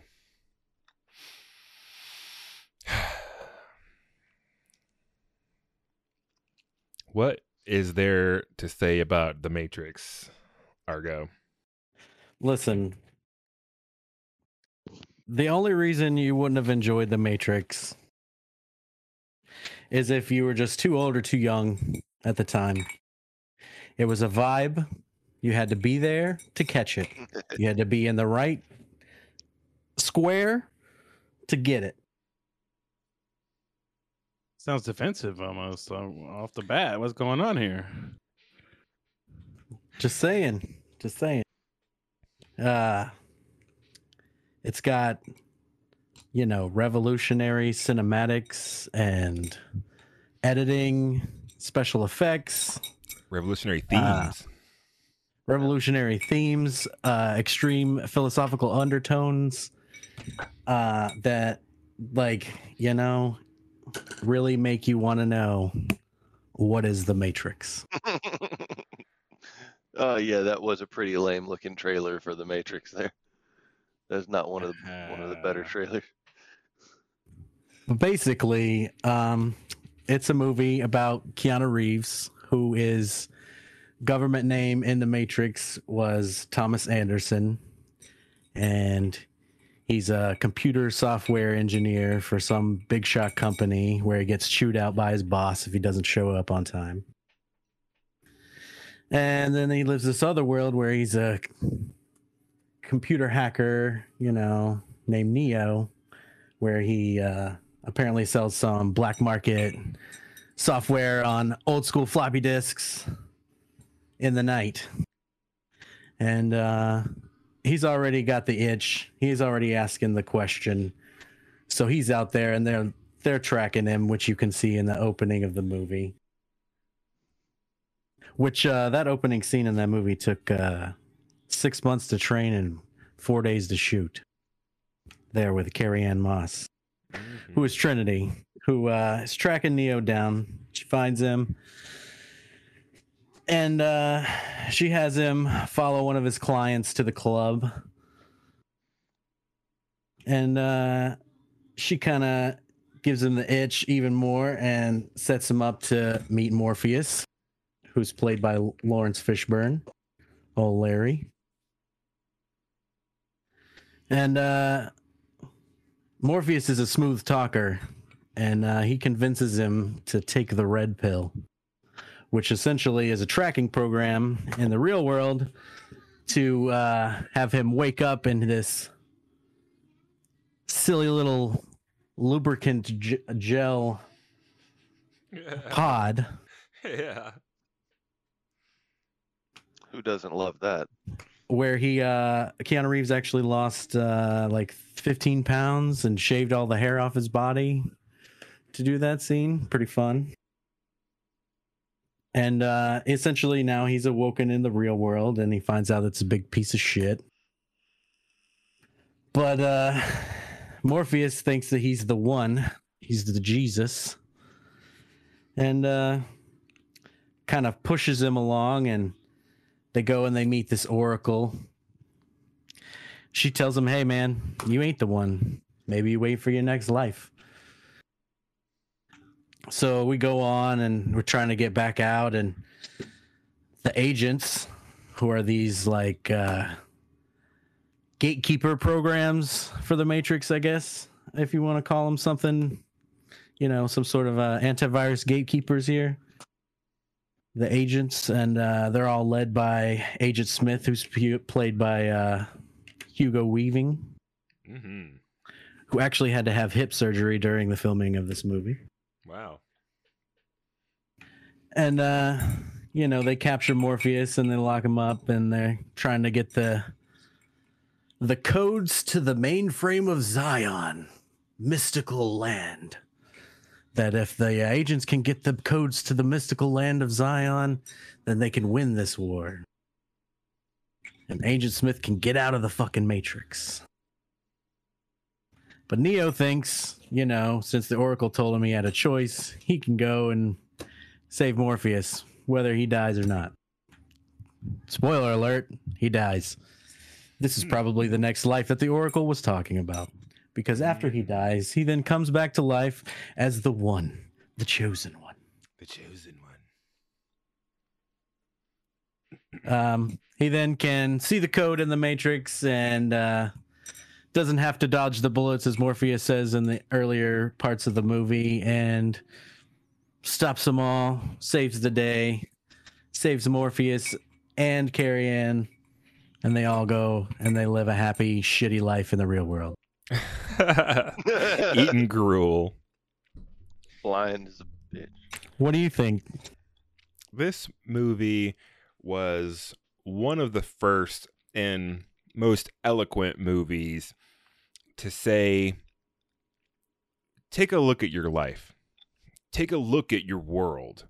You really think you're in control? You really think that's air you're breathing. I mean, but it it was the this movie came out and I was 13 or 14. Right there at that age where you're starting to take a look at your world, you know? So this movie spoke to me like God speaks to you. Like it was just this serendipitous, right time, right place, right message, right audience. This movie changed my worldview. And this was like the first movie that we ever got on DVD because it was right about that time. I'm pretty sure it was everybody It in the was that world's first Yep. DVD. You know, That was the movie that you were like, all right, I need to switch. yeah. Wait, does that mean this And- movie red pilled you? I haven't even mentioned the soundtrack.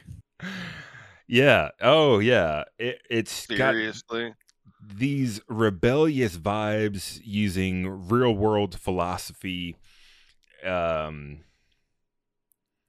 it was just a masterpiece for 14 year olds everywhere. Super duper edgy, edge lord. Uh, yeah. fat material right here. It's just like my mom Extreme to this the movie, max. bro. And my mom's not me watching this. Whatever, mom. Let me you think that's you. air you're breathing? Man, if I'm you gonna take the showed- garbage Hot out. Topic in 1999. You loved this movie. oh yeah. If if you were a teenage if you were a teenage boy and you saw this movie in in the the 90s, you had a at least a brief time frame where you were pretty convinced of it. So you guys are coming around to my point then. My point is that this movie is all like facade and no substance. It's all style, right? And it was just a trick 14 year olds. I'm glad you guys are coming around here because like well, I think we're on the same page. I'm feeling better about this discussion than I felt going into this. I'm feeling good. I think It No, won no, no. four very adult of you. Academy Awards for sound design, sound editing, film editing, and visual effects. this movie changed the world. I mean, period. Yeah. Bullet changed the world. Was like a thing that was on everybody's mouth for the next five to ten years.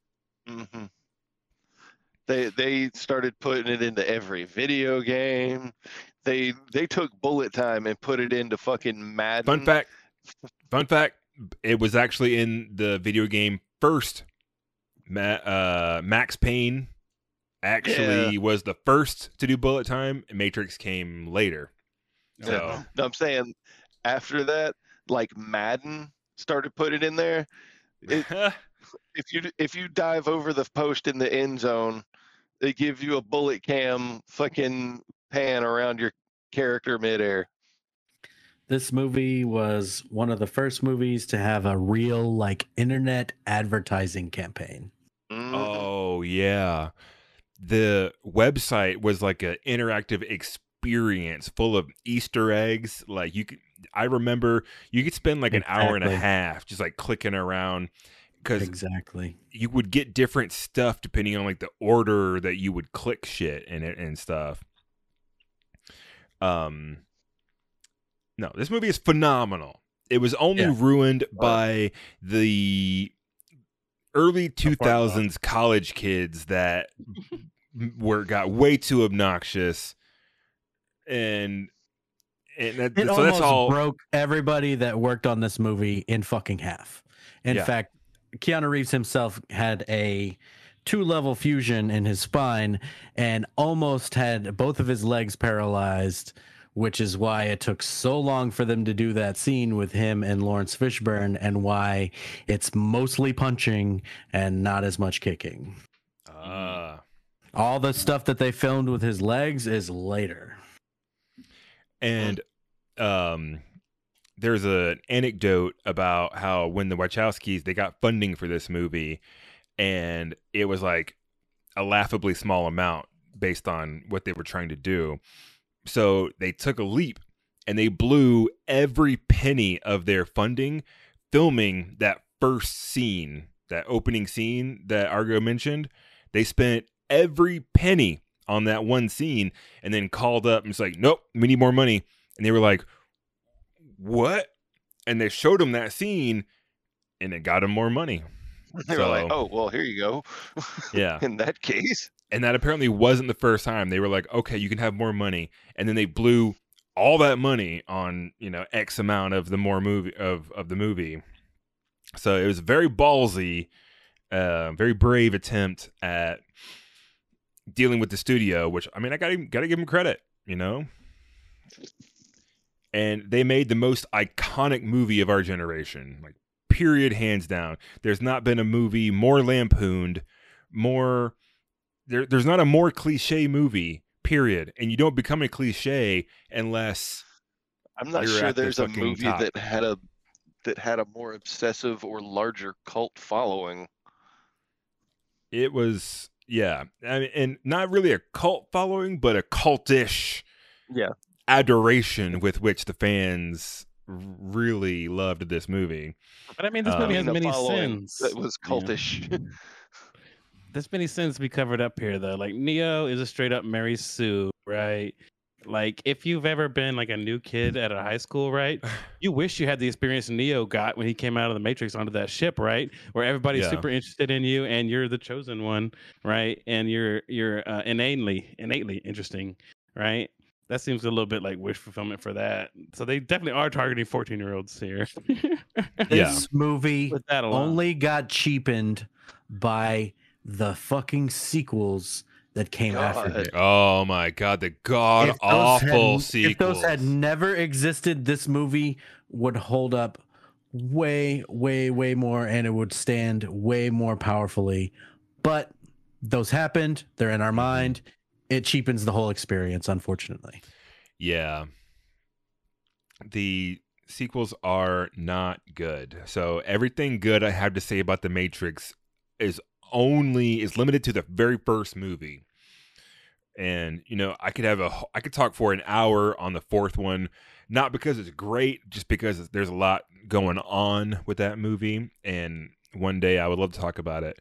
Um however, part of but that was part of the deal when the Wachowskis got super brave and started blowing money left and right. Um, the deal became okay. You can have a blank check, but you got to make it a trilogy, whether you want to or not. And they were like, I really don't want to, but if that's the deal, that's the deal. Um, the second and then movie, they blew 150 million on that one freeway car chase scene. Oh, that's Mhm. right.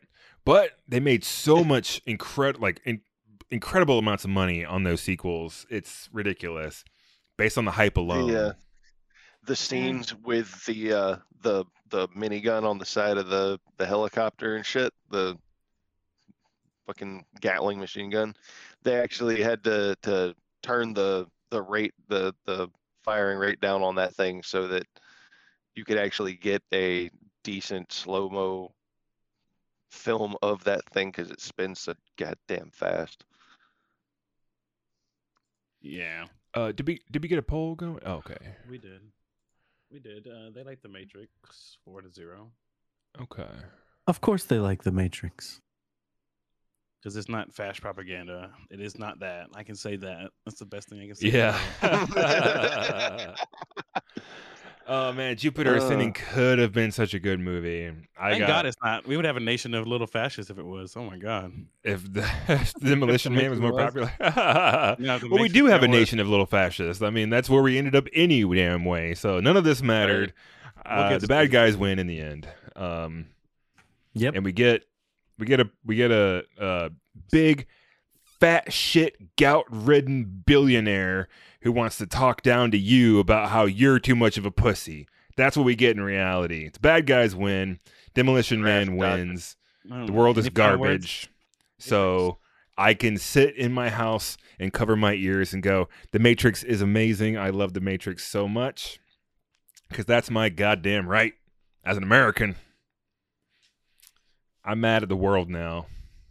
Thanks, Demolition Man. So no one's voting for Dem- if you're if you're voting for Demolition Man, speak up now. Yeah. All right.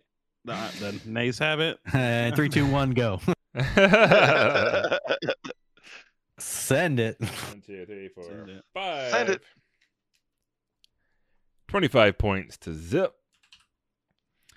Sending Demolition Man where it belongs, right in the losers circle, where the losers go. It is the there a way to- golden L. Is there a way to go ahead and kick it out of the losers? circle? yeah. We're just gonna stomp it down there. I'm going to Uh, give it a, a negative vote. All right. So moving right along for Heat number five, we're looking at Gattaca versus Starship Troopers. Boy, it's a good one.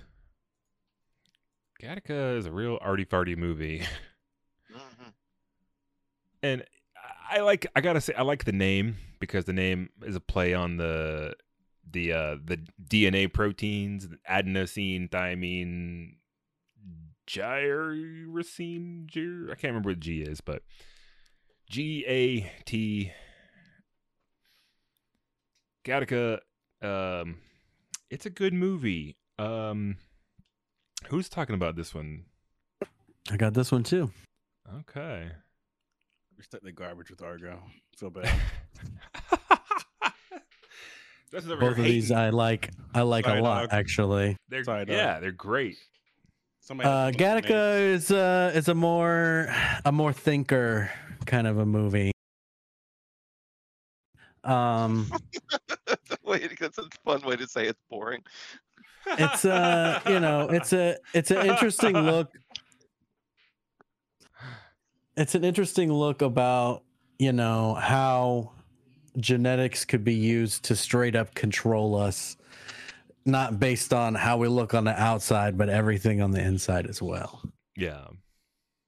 So, sometime in the not too distant future, we see Anton, not Anton, Vincent Anton Freeman, who's like a godchild, is what they're calling it. Um, he basically was born in the time of genetic manipulation, but his parents were like, nah, we're just to leave it up to chance.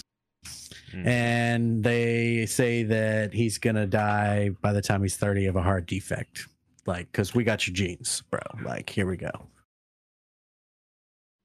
so they decide they're gonna have a second kid they treat this kid like he's got cancer. Uh, and uh, the second kid they actually have the full genetic makeup done specifically the way they want it. Everything taken out.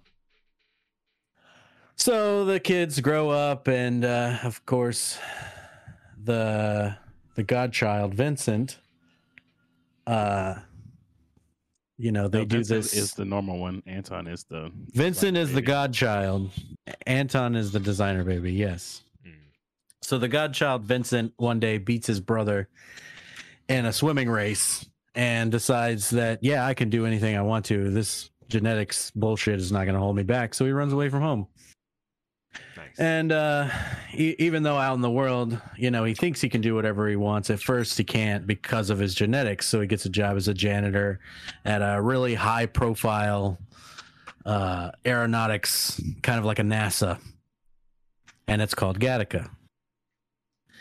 And so he realizes this is, you know, really what he wants to do. And he studies hard and he works out. He's like, this genetic shit's not going to beat me and eventually he finds a guy on the black market, Tony Shalhoub. Third appearance this Third week. appearance this week. That's right. Tony Shalhoub shows up and he's like, "Yeah, okay, I can hook you up with a guy. Uh, got this genetically superior guy who got in an accident that nobody knows about, and we can give you his genetic material. You can pretend to be him, and you can go get a job at Gattaca." So he does so, and he's, uh, you know, the the the the guy that's that's injured is played by Jude Law. Um, Vincent is Ethan Hawke. Um, and Jude Law gives him genetic material uh, for you know money and he pays the rent and everything, you know. So he basically takes care of him. He, you know, he carries him around the, the apartment and stuff, you know. Like it's a very symbiotic relationship between these two guys. They get they get really intimate essentially. Mhm. And uh so uh everything's going great. Ethan Hawke's doing his thing. He's gonna go up into space to the Jupiter moon of Titan.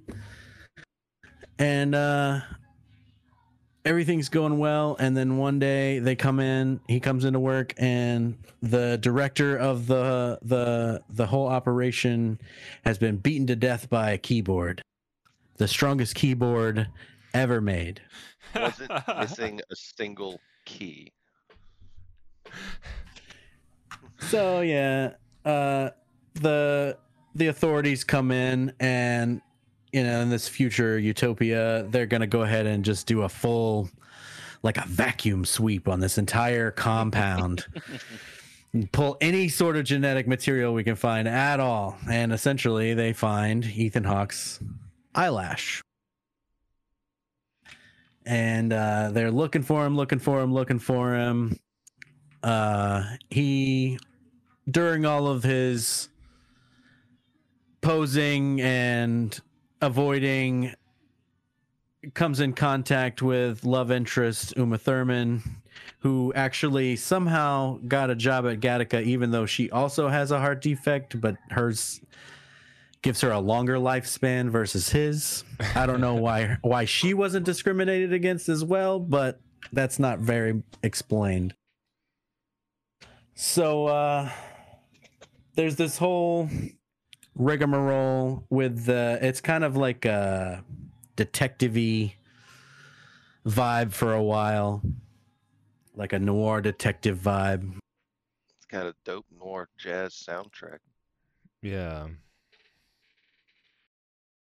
and uh eventually we just uh find out that it doesn't matter he's gonna go up anyways the doctor knows the whole time he lets him go it doesn't matter the uh the authorities f- find out that the second director of the flight program was actually the one that killed the head director because of this whole time window.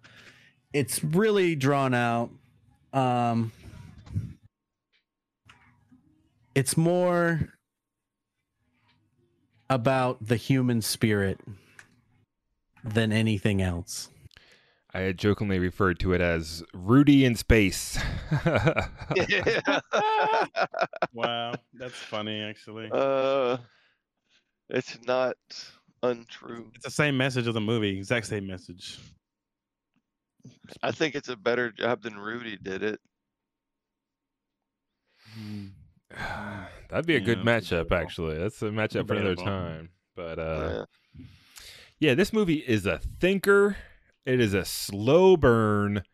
Yep. Um, It's a very beautiful movie. It's aesthetically amazing. yeah. I love the way it looks. I love the soundtracks. I love the outfits. I love the architecture and cinematography.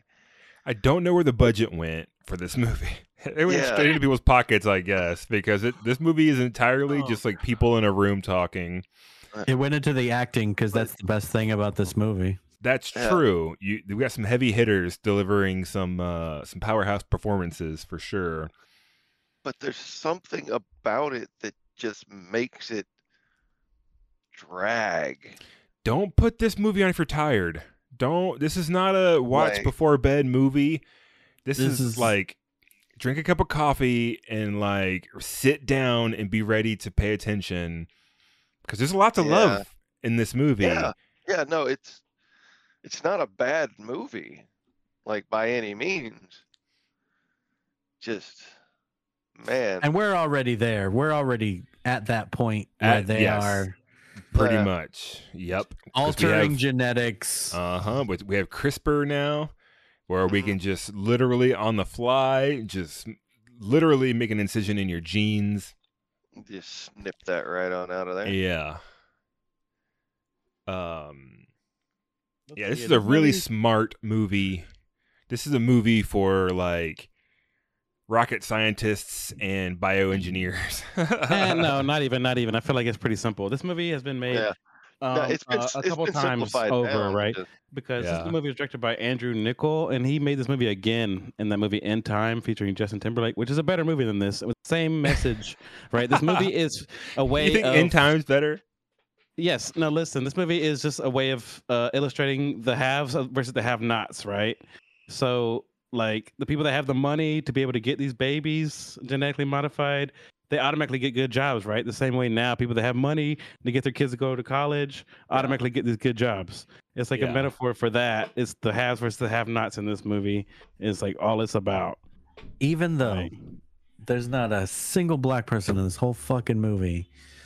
It, Yo, yeah. Didn't even think about that, but that's a Yeah, very solid see a point. black person. Not- not a one. movie.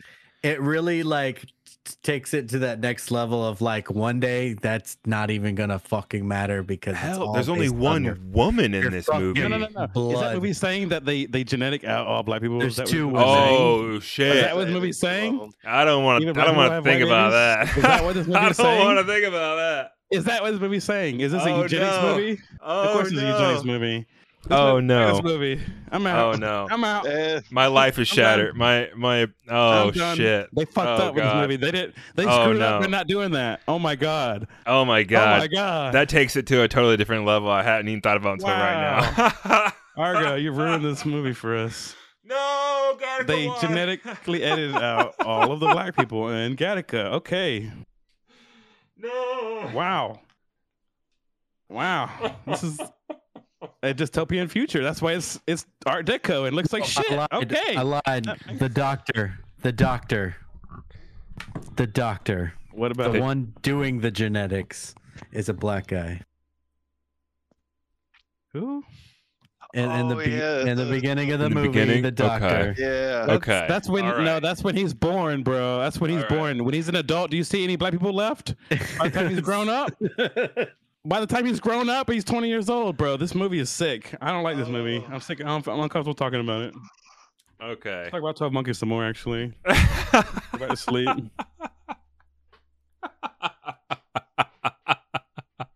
Just kidding. All right. What is Oh, this wait. again? It was nice. we keep the takes hot on film heat, y'all. Holy Film Heat shit, though. That is a That is a s- Talk about Wow. Starship Troopers. that's a Let's talk scary. about Starship Troopers. Let's talk about Starship Troopers. Oh, well, nice, here we cozy, go. a nice, cozy, feel good movie. oh Look at Lord. dark shit. Jesus. Okay. Like Gattaca no more. Oh God, that hurts. That hurts. I didn't never thought about that. So I took notes on notes on notes. I got notes in the side and notes down here and notes on top. Starship Troopers is one of my favorite movies of all time. Um, Oh my god. and for So- very complicated reasons. Let's go to the trailer real quick before I get started. Starship Troopers has been an integral part of who I am, and that is for many reasons. There what there has been a journey cons- uh, involving me and Starship Troopers. This movie came out in 1997. I was 10 years old. I saw this movie in theaters with my dad and brother. Um, I think Justin was there. I can't remember. He's probably taking a piss. Um, I did not get it. I the satire was completely lost on my 10 year old mind. Um, I remember seeing this movie and going back to school, and there was like a clique of other kids who had also had the privilege privilege privilege of seeing this movie. And we would just have powwows where we would just talk about it and talk about it. And we were just basically jerking each other off on like how much we wanted to fight and win. We're gonna fight. We're gonna win. I'm Uh, Aires. Say kill them all. We were openly wishing for some sort of attack on our country that would give us ca- casus belli, which means a cause for war, because we wanted to enlist and we wanted to go and we wanted to kill some others indiscriminately. We didn't need a reason. We just wanted to because that's what you do for your country. Um, America. I was 10 years old. Uh, time went on, And thankfully, I did not die. So now I am still alive as a much older, wiser individual. And now I get to appreciate this movie for the perfection in satire that it is. Um, never have I seen anything satirize a fascist society by showing it in its perfect state. You know what I mean? He p- illustrated fascism operating at 100% capacity and made it more scathing than anything else I've ever seen in my life. This is one of the this is a masterclass in satire and as I grew and learned and looked back at this movie um I was able to appreciate more and more and that's why I mean this this Danny DeVito produced Gattaca. Wow, that is a fucking crazy factoid. But Starship Troopers is a story about a world, an Earth, where the America, the white people, have conquered Earth. They control every square inch of Earth. It's the year 2197, and the Galactic Federation, if you will, the the Earth Federation has run out of enemies to fight and kill on Earth. There's literally nothing left unconquered. So they start looking elsewhere. And at the beginning of the movie, humanity is at peace. A very very short-lived peace because they've already set up that they are preparing to instigate war with these this species of bugs.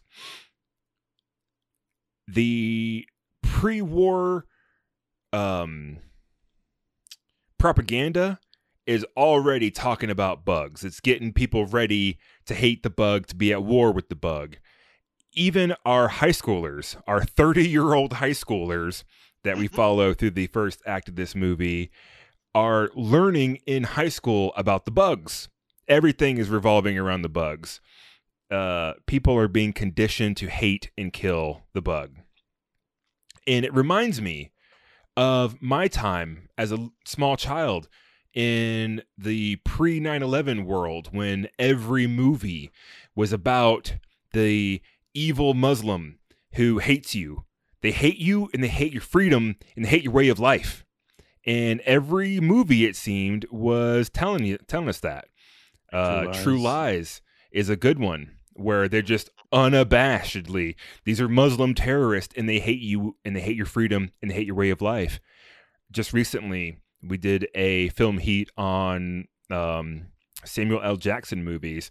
One of those movies was called Rules of Engagement, which is all about how the Muslim hates you and they hate your freedom and they hate your way of life. The movie came out in 2000, just before a certain event that slipped in my mind. Something I'm supposed to remember about 2001. I don't know. Um, yeah, humanity, Western uh, culture was conditioned to hate the other and be prepared.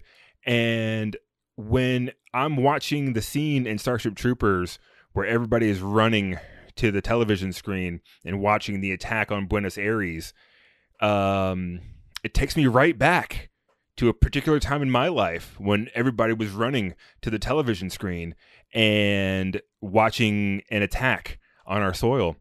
Um, and I remember in the weeks and years following, all of my peers and all of my fellow Americans going, I'm from Buenos Aires and I say kill them all.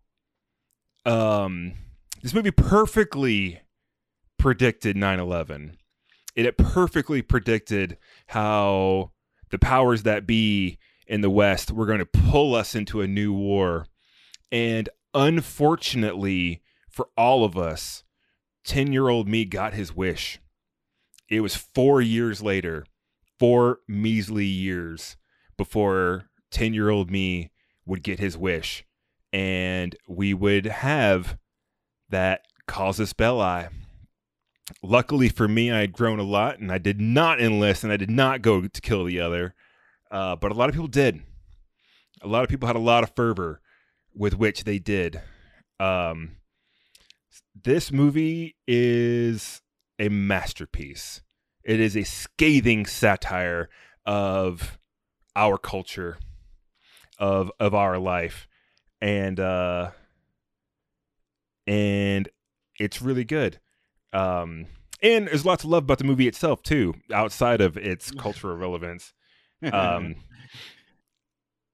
the in the beginning of the movie, every single adult you see is permanently disfigured from war. Every single one.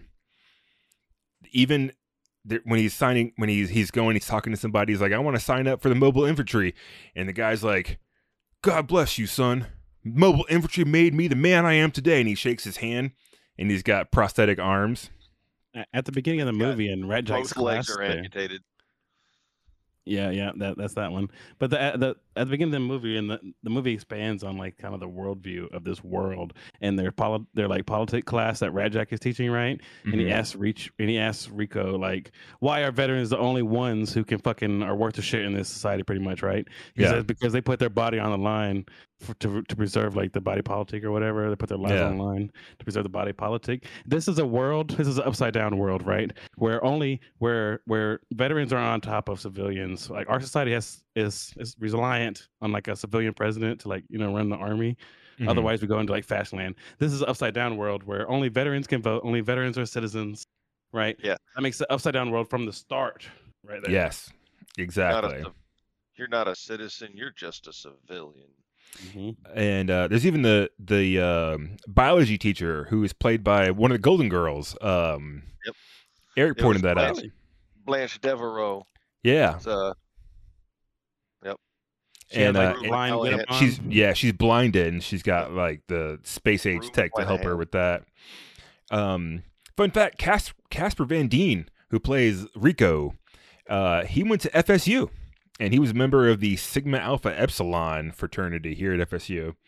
wow. A little fun fact: he he was born in um, Fort Walton Beach, just between here and Pensacola. His dad was a fighter pilot, so he uh, his high school was like a hyper fascist military private high school that he went to. So he was already well like ours versed. would have been if we stayed on the base. Yeah. Yeah, yeah. If we had stayed on the base, definitely. Um, Paul Verhoeven is the director of this movie. He's one of my favorite directors of all time, certainly the '90s. Uh, we got two Verhoevens this week. so good. Um, the cast only agreed to do the co-ed cow- shower scene, the naked scene, if Paul Verhoeven directed it naked, which he happily obliged. Uh, he's the kind of guy that would not have a problem with Like, that, so he yes. certainly did not. Yeah, so I could just see him just naked. He's like, wait, I get to be naked too? It's like, oh, you don't. It's, it's like, pl- don't threaten me with a He's good wearing- time. He's wearing nothing but a viewfinder. I'm sure. You know. Yeah. Yeah. Eh. Um, there's Uh, this movie is like I said, it shows a fascist utopia, and in in that way is the best way to to satirize it. Um, there's so many little little things that indicate what a dystopian world it actually is. During the shower scene, they're going around and one guy's like, "Why did you join? Why did you join?" And the the uh, chick with the short red hair, uh, she says she joined because she wants to have babies, and serving in the infant serving in the military is the best way to get a license, indicating that license are needed to procreate. Um, Paul You know, Verhoeven had never. I'm sorry. Go ahead. enhanced democracy. I was just gonna say in that same scene, there's the character. I had his name written down, but uh, uh, he says he got he got into Harvard, right? But he wants the Federation to pay his way, right? Yeah. That what what I'm wondering is how did he end up in mobile i- infantry if he's smart enough to get into Harvard, right? When Carmen was like walking into the fleet and and special forces is somebody who was smart enough. So how is he in mobile infantry?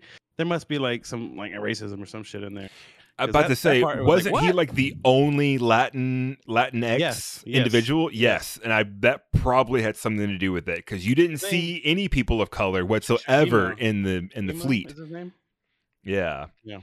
Uh, Paul Verhoeven had never read read the book Starship Troopers leading up to this movie, and he attempted to uh, when they decided to make the movie and gave up. He said it was a piece of shit book, and uh, it was too boring and too right wing for him. So he had the Which was- writer give him the rundown. Uh, He didn't need it. He didn't need it, bro. Did- you need don't it. need it. No, absolutely not. Um, Paul, Paul Verhoeven grew up in Nazi occupied Netherlands. So he had firsthand experience living under fascist rule. Um, that is why all of the propaganda videos that they show in the movie they are modeled after real life nazi propaganda videos like and they are spot on. Go online and look them up and you will see exactly what i'm talking about. All of the costume design is literally nazi regalia. All of the iconography is based super closely on Nazi iconography. So it is a huge wonder why so many people missed the satire. I remember missing the satire, and so many people I know also missed the satire. How? How? How did we miss this? It is it's completely ridiculous. Um Played it too straight. played it he played it super straight but people just americans love nazis bro that's just the Yeah. bottom line like we have a huge fucking hard on for nazis Uh, on set as a funny anecdote on set they had a nickname for neil patrick harris because he's like the super high officer or whatever and he's always wearing the ss regalia Yeah. Like, and on set they they jokingly called him doogie himmler and oh, I just think that's hilarious. oh like, my god. yeah, No. Oh my And, god. God, No. Dylan. and anybody who's seen this movie knows it's it's an absolute gore fest. There's people being ripped apart. There's just blood and guts and gore everywhere. But the biggest part of this movie that gave Paul Verhoeven trouble with the censors, you guessed it, the shower scene. Wow. Yep. They had no problem with the Nazi iconography and people being ripped to fucking shreds Or and none of that. Yep. But you show a booby. You show a booby, and that's a no no. Show a movie. And there was No no, dong in the shower scene, which was like disappointing. Like, Yeah, come yeah. I mean, one grow a pair. that- a mushroom. Like what the hell? Yeah. I mean, there's all that pain, and you're not going to show any of it to nobody. Yeah. Oh yeah. You know, Jake Busey would have would have hung uh, it all, Dude, would all hang That out. That motherfucker Oh, would come on, Just let him. helicoptered the fucking. He's camera. like, I'll pay you to hang dong on camera. Come on. He's like, how much I gotta pay? How much you need? Can I So- show my dick or what? Yeah. America loves murder, hates its own genitalia. And um yeah, Rico even is Spanish for rich because he's a rich boy. That's the reason why he has all of the privilege. His parents have all the privilege they do because they're able to basically buy their way around citizenship. And that's why the Jake Busey's character is always calling him rich boy and stuff like that because he got to do everything that citizens got to do without actually being citizens. So, Yeah. What? Jake Busey actually learned to play the uh, the, the the violin for that scene that's where right. they're all playing, and he breaks out the fucking violin and all the fucking footballs and shit. He starts playing. He's actually uh actually playing that shit. Definitely. And um the As a- oh a little fun anecdote I found. Um the come on you sons of bitches, you want to live forever is actually from a real person. Sergeant Major Dan Daly in World War One is accredited to saying that before ordering his men over the top. And the um what's his name? Clancy's character who gets himself busted down to pri- Zim. Sergeant Zim. Yeah, Zim gets himself busted into private so we can see action.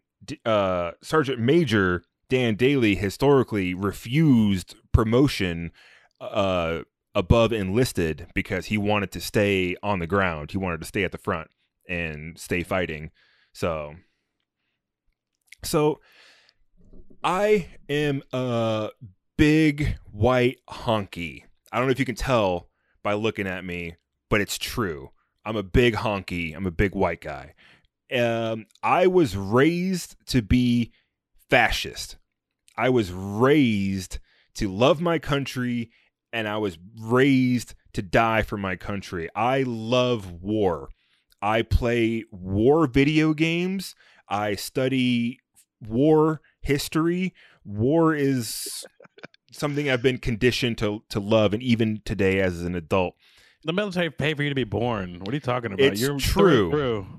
It's true. So like this movie speaks to me. It touches me in a way that is super unique to me and I can only feel thankful that I have the presence of mind to realize it and to see it from an objective angle and um and appreciate the irony in the satire and and realize what there is to be satirized about my own culture. So I fucking love this movie so goddamn much. Um and that's all I got to say about that. I got some things I want to highlight. A couple things I wrote down in my notes here. A lot of notes this week. Notes every Yeah. week. It's gonna be a long show. Buckle in, folks. Buckle up. Uh, we got stuff to there was say. a, a, a line, even though this is like Fast City in this in this movie, there's a line that rang true with me. When Johnny uh, approaches Rat Jack Rasczak at, at the at the dance in the beginning, Rasczak says he asks, um, you know, like Johnny's a big fucking pussy in this movie. He doesn't know he he makes none of his own decisions. He's making all of his decisions based on everybody else, right? He straight up asked Yep. Rasczak what he should do, right? This is Yep. what Rasczak says for him. Figuring things out for yourself is the only real, is the only freedom anyone really has. Use that freedom, and I think that line rings true even in our universe. You know, like nobody's gonna fucking prescribe your life really most of the time. Like you gotta figure this shit out. Like in this life, I don't know that that line rings true, even though most of the shit. In no, for me. Definitely. And it's it's a small bit of even in-universe wisdom from a character who is meant to be one of the most hyper-fascist characters, you know. And it says like it's one of the only freedoms we've got, you know. Yeah, and admitting that nobody's free and, well, and nobody's in free, fascist- exactly. And a fascist thing, everybody's a slave. So in a fascist society, so yeah. yeah. Yep. Uh, Clancy Brown, as you mentioned, fucking kills it in this movie. The- Yes. The supporting cast is probably better than the main cast in this movie, almost because Yeah, like, there's a lot of cool folks in the background and ancillary folks. Oh, well, one thing I noticed in the boot camp scene, I thought was pretty poetic. The guy that they have d- doling out those lashes was a black guy. Yeah. I thought that was pretty. You know, they chose that. That was definitely chosen, right? Like, um, that was no accident. Yeah, meant to meant Lash to piss off. Yeah, there's people in the audience that look like me. Yeah, Michael Ironside. Huge shout out to Michael Ironside. Absolutely steals the show. Yep. Yep. Oh, and what's his name? The guy from Breaking Bad, who is the uh not the drill sergeant, but he's like the, the lieutenant in charge of the drill camp. Dennis. Dean Norris. Dean. Norris, He's awesome. yeah. He's amazing. Mm. He was in he Gattaca. He was in Gattaca this week. Yeah. And uh and this movie um, that I can think of right now. But- MVP of the week, Tony Shalhoub. Yep. Yep. Yeah, this movie, there's a lot of shitting on Rico in this movie, right? He gets dumped. There's a sad sack scene where he's saying goodbye to his girlfriend Carmen at the station, and he sadly forces her to say "I love you" to him. He's like, "Say Yeah. it." She's like clearly Just try already it on dump for his ass, and he's like, "It's so cringe. It's cringe." I was like, "Ah, Just ah, try it see if it." you like it. And she's Yeah. like, What the "It's fuck? so cringe." You know that dear Johnny Letter's coming later. With guns. yeah. It- Ah. it- Guys, let me let me let me point this out. There's another big part in the boot camp, right? Where Johnny is going for squad leader, right? Right? And and there's an accident during the live fire exercise, right? Right? And this accident is down to Dizzy, Dizzy like falls down, eats shit, discharges her weapon into Breckenridge's brain. Dizzy does that, shoots Breckenridge dead, and gets those lashes for Johnny that I just mentioned. That is all on Dizzy, hundred Yup. percent. She fucks up right there. Um, poor Breckenridge gets killed because of it, Poor Breckenridge. Yeah. and they, gets they like, blamed it on him not having his helmet on when they Yeah. got shot from here. that was another thing uh, that I thought like everybody who watches this movie wants wants to think they're Rico. They think they're the hot shot rich kid who's going to go in and win the day and survive to the end of the movie. You are not Rico. You are Breckenridge. You are the shit nobody who gets killed in boot camp. All right, like Either that, guess what? or you're the- You are not either- special. Yeah, either that, or Yeah. you're the guy that trips and shoots him. yeah. Or right, you're the chick that quits, like like a- after it happens. Like, so I wanted to I jump could- forward a little bit in the. Yeah. you go ahead. No, I'm sorry. Okay, I just want to jump forward in the plot a little bit. To I had some points to say about later on. He gets he's in the service proper right after you know he decides to stay after uh uh Buenos Aires gets devastated, and later on they go in the next act of the movie is the assault on Klendathu right, like the bug kind of stronghold right, and they and they're sending in.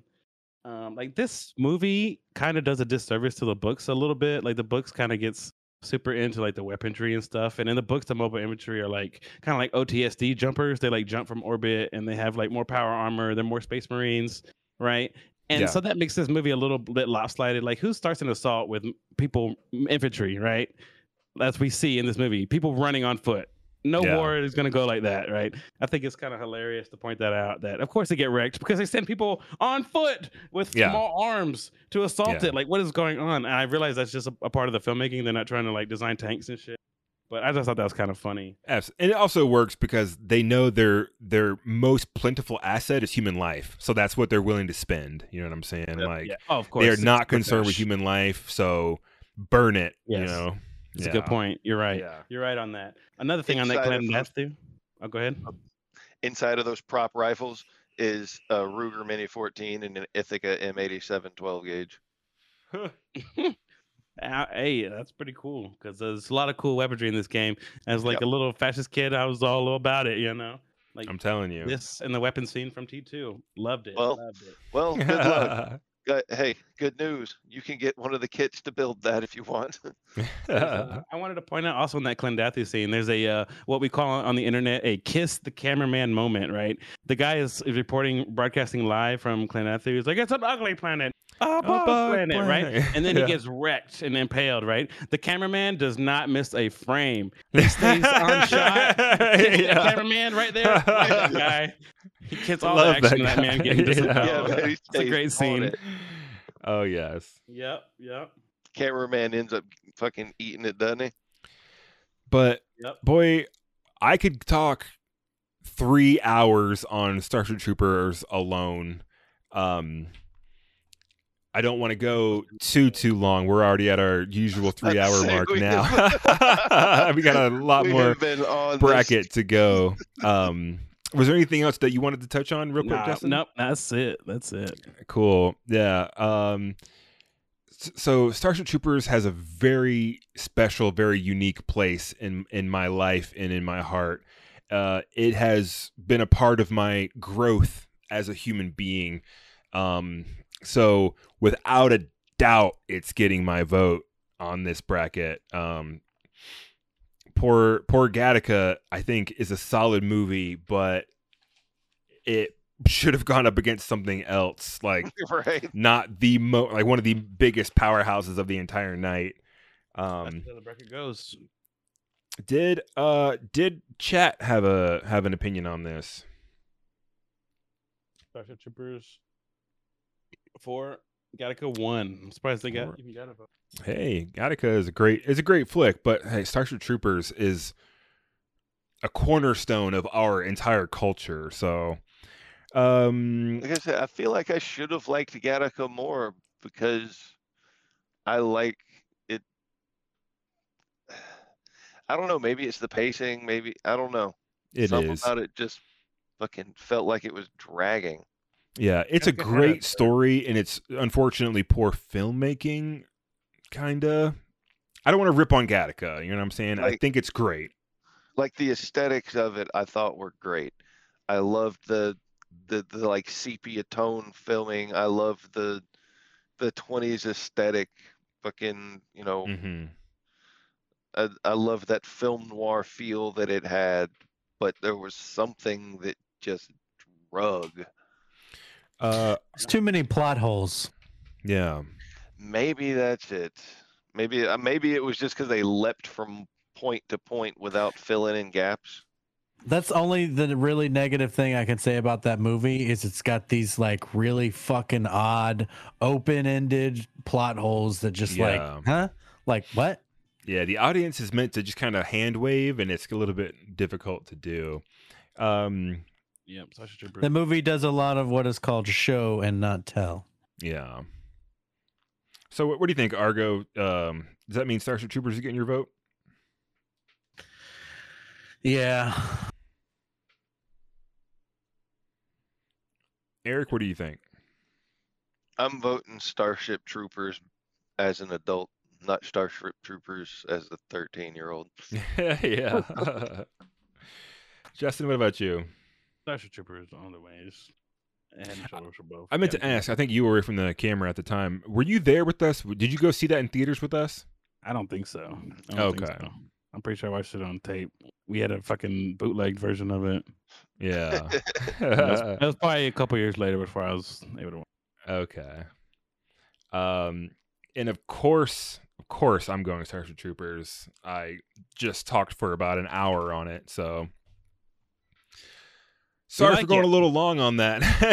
I was about to say we we have it's it's a huge it's a huge part of my life. It's a huge part of who I Yeah. am. Um, and it, it, it's you know it's big just movie. right there. It's a big So- movie. 25 to zip starship troopers moving forward um introducing us in heat 6 to our last new movie of the night the last one we haven't seen before i believe uh yes the last one we haven't seen is total recall my firm number two favorite movie another paul verhoeven let's take a look at the trailer Yeah. boy talk about another masterpiece argo Okay. Okay. So before we get into this one, I want to say that uh, last week I read a wrong list.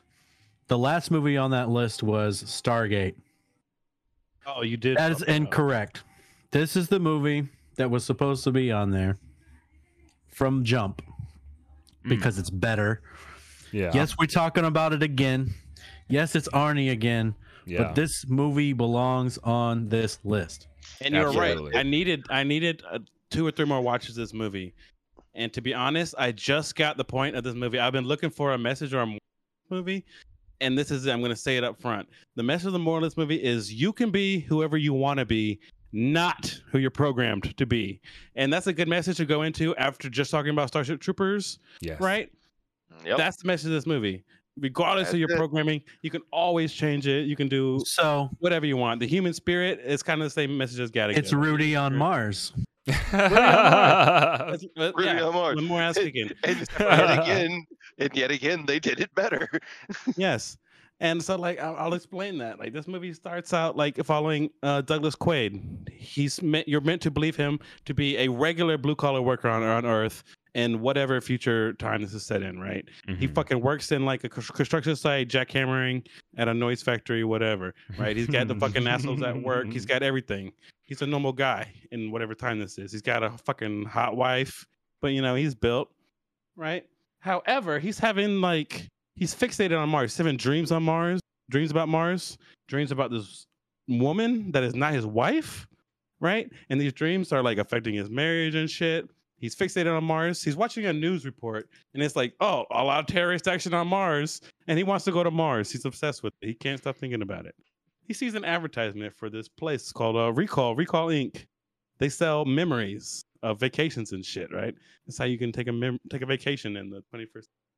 He goes there, and he doesn't get what he's expecting, right? They put him in the machine, and it it, it pops his uh. They, they say it in the movie. It pops his memories, his already implanted memories. It it screws up. It doesn't work at all. He's, he freaks out and runs out of there. This like triggers uh, uh Michael Ironsides to like start chasing him down. Pretty much, we don't know who this guy is at first. He's just after him. He fucking goes and meets up with his work buddies who he thinks he's safe with. They fucking try to lead him back to fucking Michael Ironsides. Everything about him seems to be set up until he gets like a lifeline from this guy Hauser, right? He opens his lifeline as a message from Hauser. His cash, its tools, and, and, and how he's gonna advance himself in this new world and how to he says, get your ass to Mars is the message he gets. After he gets the message, he evades fucking Richter, Michael Ironsides yet again. Boom, boom, lots of shooting. This is a shoot happy movie. It's worth mentioning Hauser is himself. Like he gets Yes. this video message from this guy named Hauser, and it's him. So You're right. Correct. Correct. He tells him to get his ass to Mars is directive. Fucking he already wants to do. It's all about Mars. He make he uh, I guess the uh in that suit is a mask of a lady which he puts on in order to smuggle himself into Mars. the iconic uh two weeks scene where uh Arnold Schwarzenegger comes out of this huge lady we're meant to believe.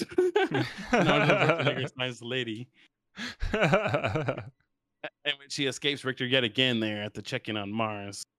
So on Mars, he's following a, a like a, a trail of crumbs, right, left for him, supposedly by uh, Hauser, this Hauser character, and uh, he he finds his way to what the last the last resort brothel, pretty much, right, where he meets up with uh, Melina, who's like a member of the the uh, resistance on Mars. The Mars is kind of being um um put on heavily by an over the administrator of Mars is named uh, Cohagen, and he's like trying to put down and uh, suppress the people of Mars and stuff super heavy handedly. And uh, he works with uh, he works with these resistance people to find out who he really is and what's going on. He uh, comes to confront uh, Copenhagen, Co- Cohagen. I keep wanting to say Copenhagen yeah. for some reason. My mind autocorrects. Gonna But- confront that candidate. he does find out in the end that he is Hauser, and Hauser is actually a piece of shit. Who he was slash is right. He doesn't feel any connection to this person at all, though, right? Since he's been pretty much reprogrammed to be Douglas Quaid, right? And it comes to find out that Copenhagen reprogrammed Hauser to be Douglas Quaid in order to infiltrate the mutant, like separatist, who have psychics amongst their ranks, right?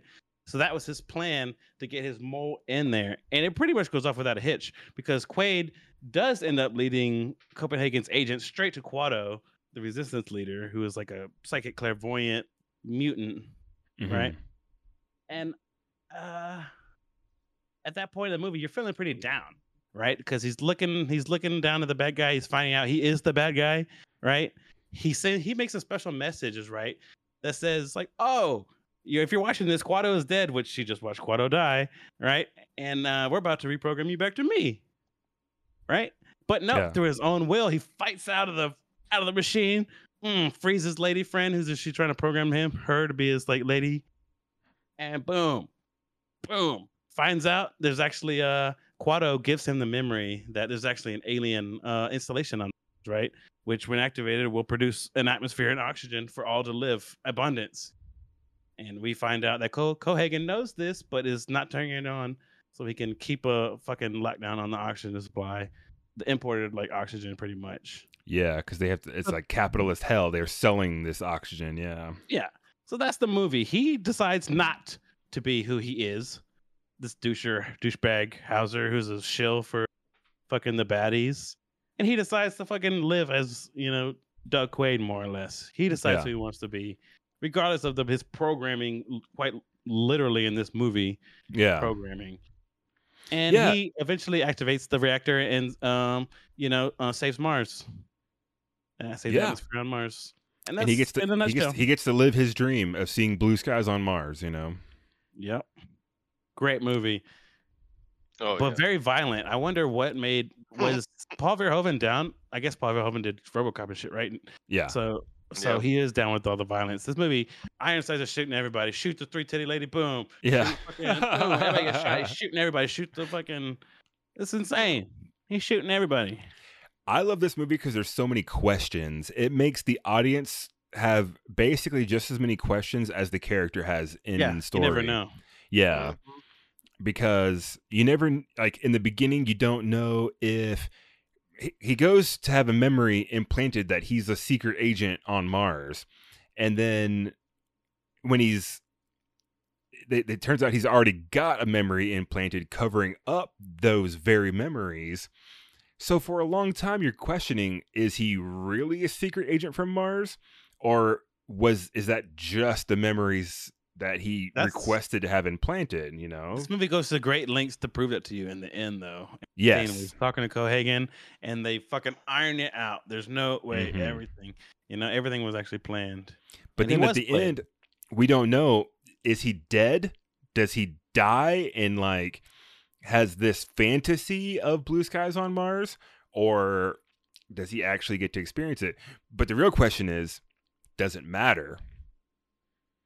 It's eh, I I love the questions in What this movie. What do you mean? Does he die? Like when he gets spit out on the on the on the planet?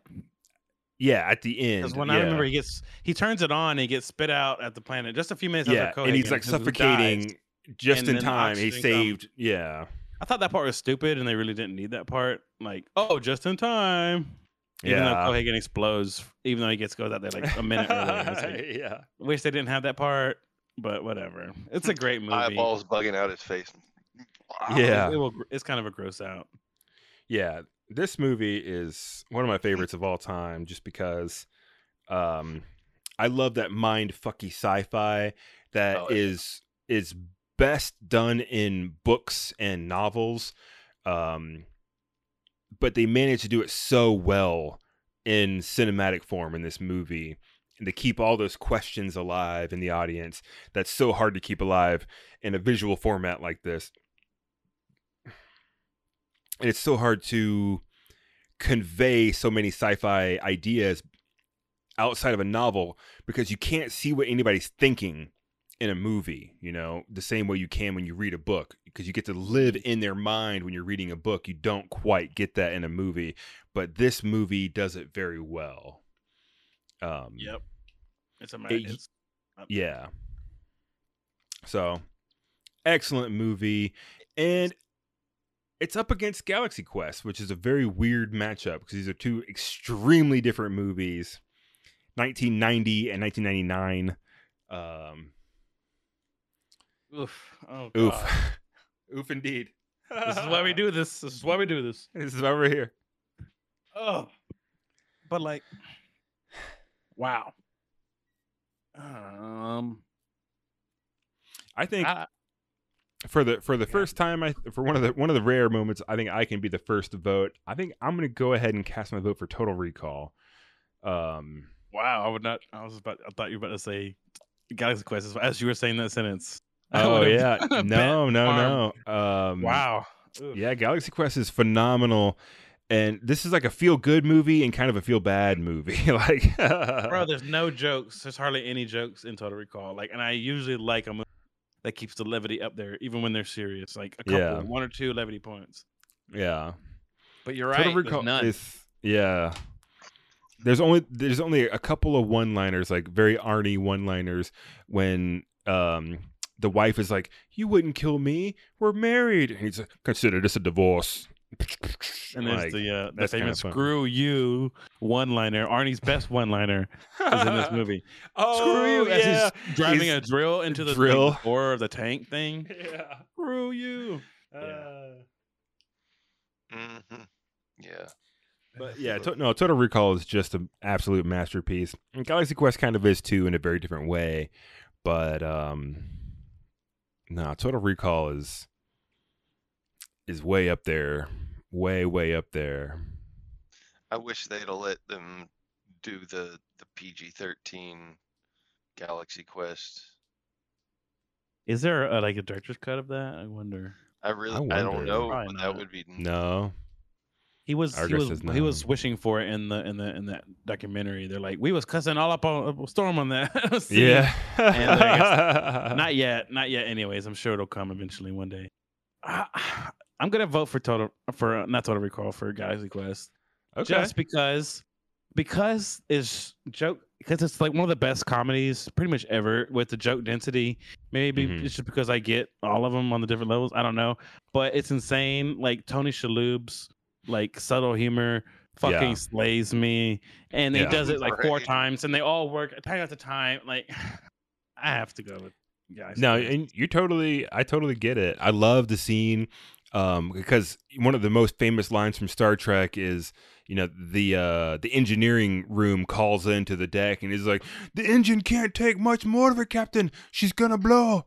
And in this movie, there's the scene where he's like, "Hey, uh, yeah, they're telling me that um, the engine can't take it, man. Um, it's, It's gonna like blow up." stuff. yeah, Yeah. it's it's just a He's like, It's right like- again, right again, guys. Bring it in. Bring it in, guys. yeah, Fuck. They're right telling again, me guys. that there's like a crack in the beryllium sphere. yeah. it's too good. It's so It's good. so good. It's ensemble cast, the Rickman, all of it. It's just some all together. Yeah. Even though it hurts, Total Recall is like a legacy choice for me, you know? Yeah, Like my fucking dad like sent No. me down to show me this movie. yeah. and like it's a special movie, but I and, and this lineup, it hurts, but no, I feel you. At, at least in this, there's there's no wrong answers. Like honestly, Eric, what do you what do you think? I'm going total recall.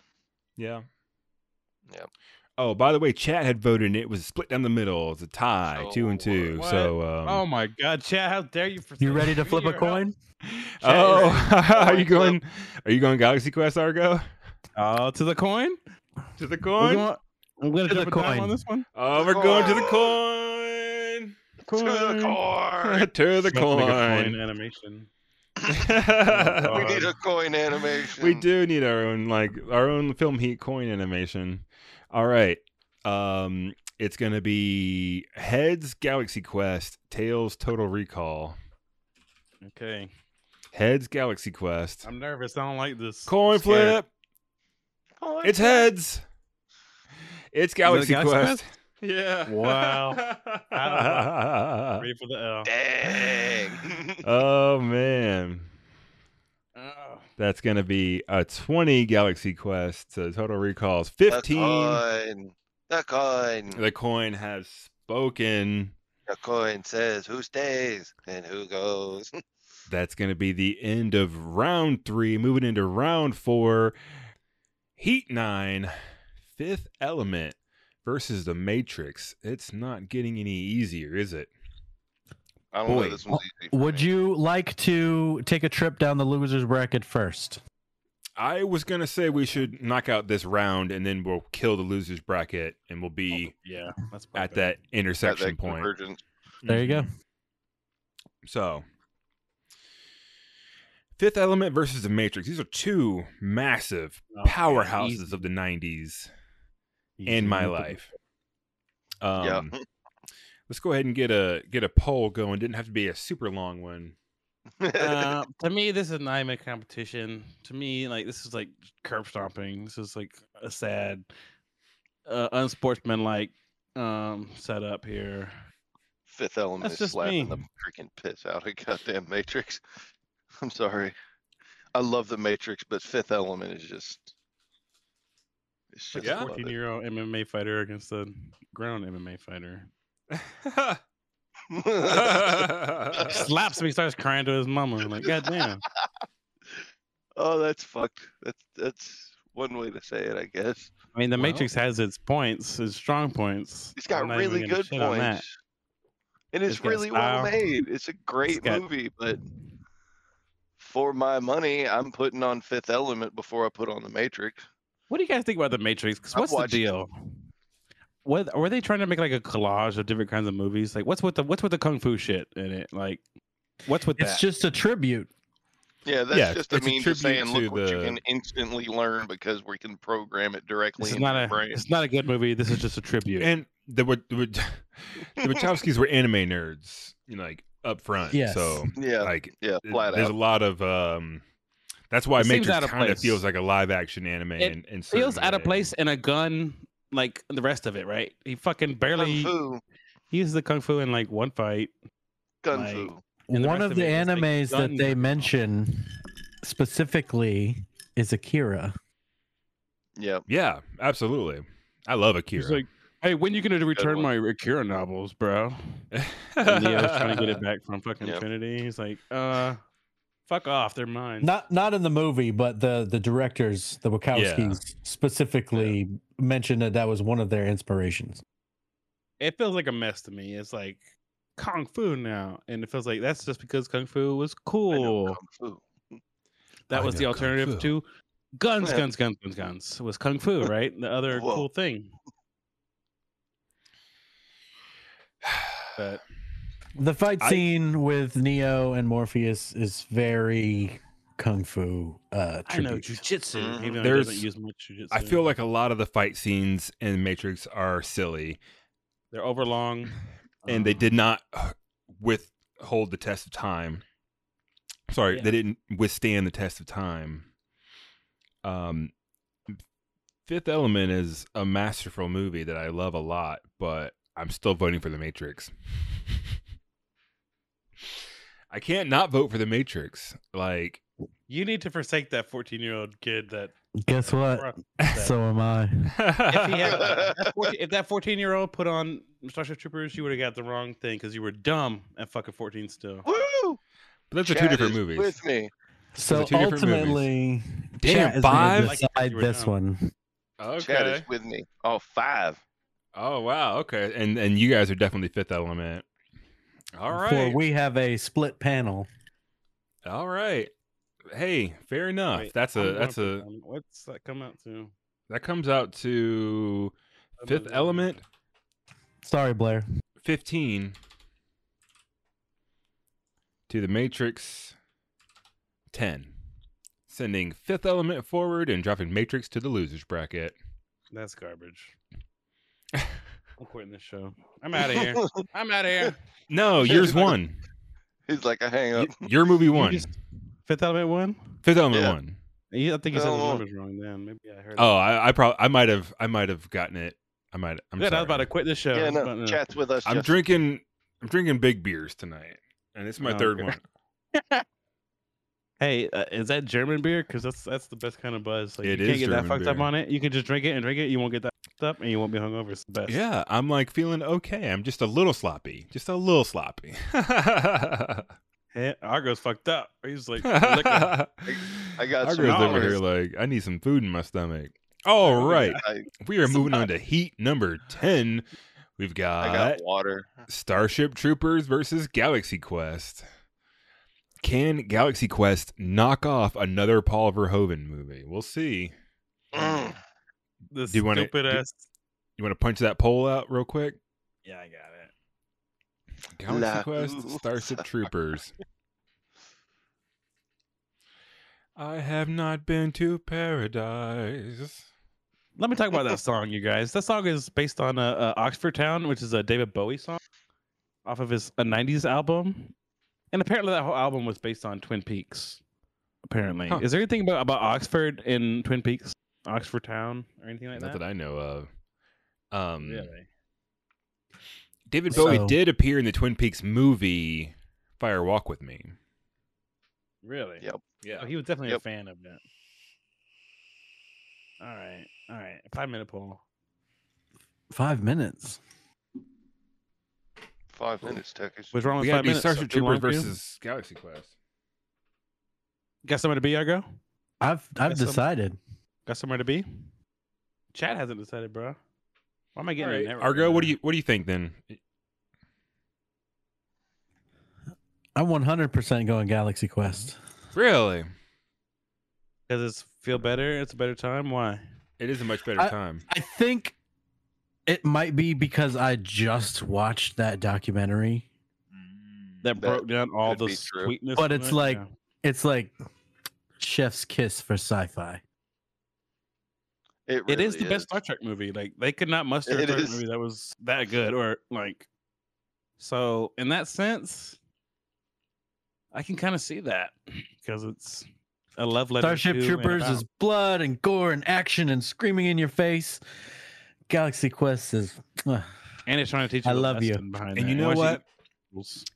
I'm willing to Well- I'm willing to hear that because Starship Troopers has a very clear its own agenda. You know what I'm saying?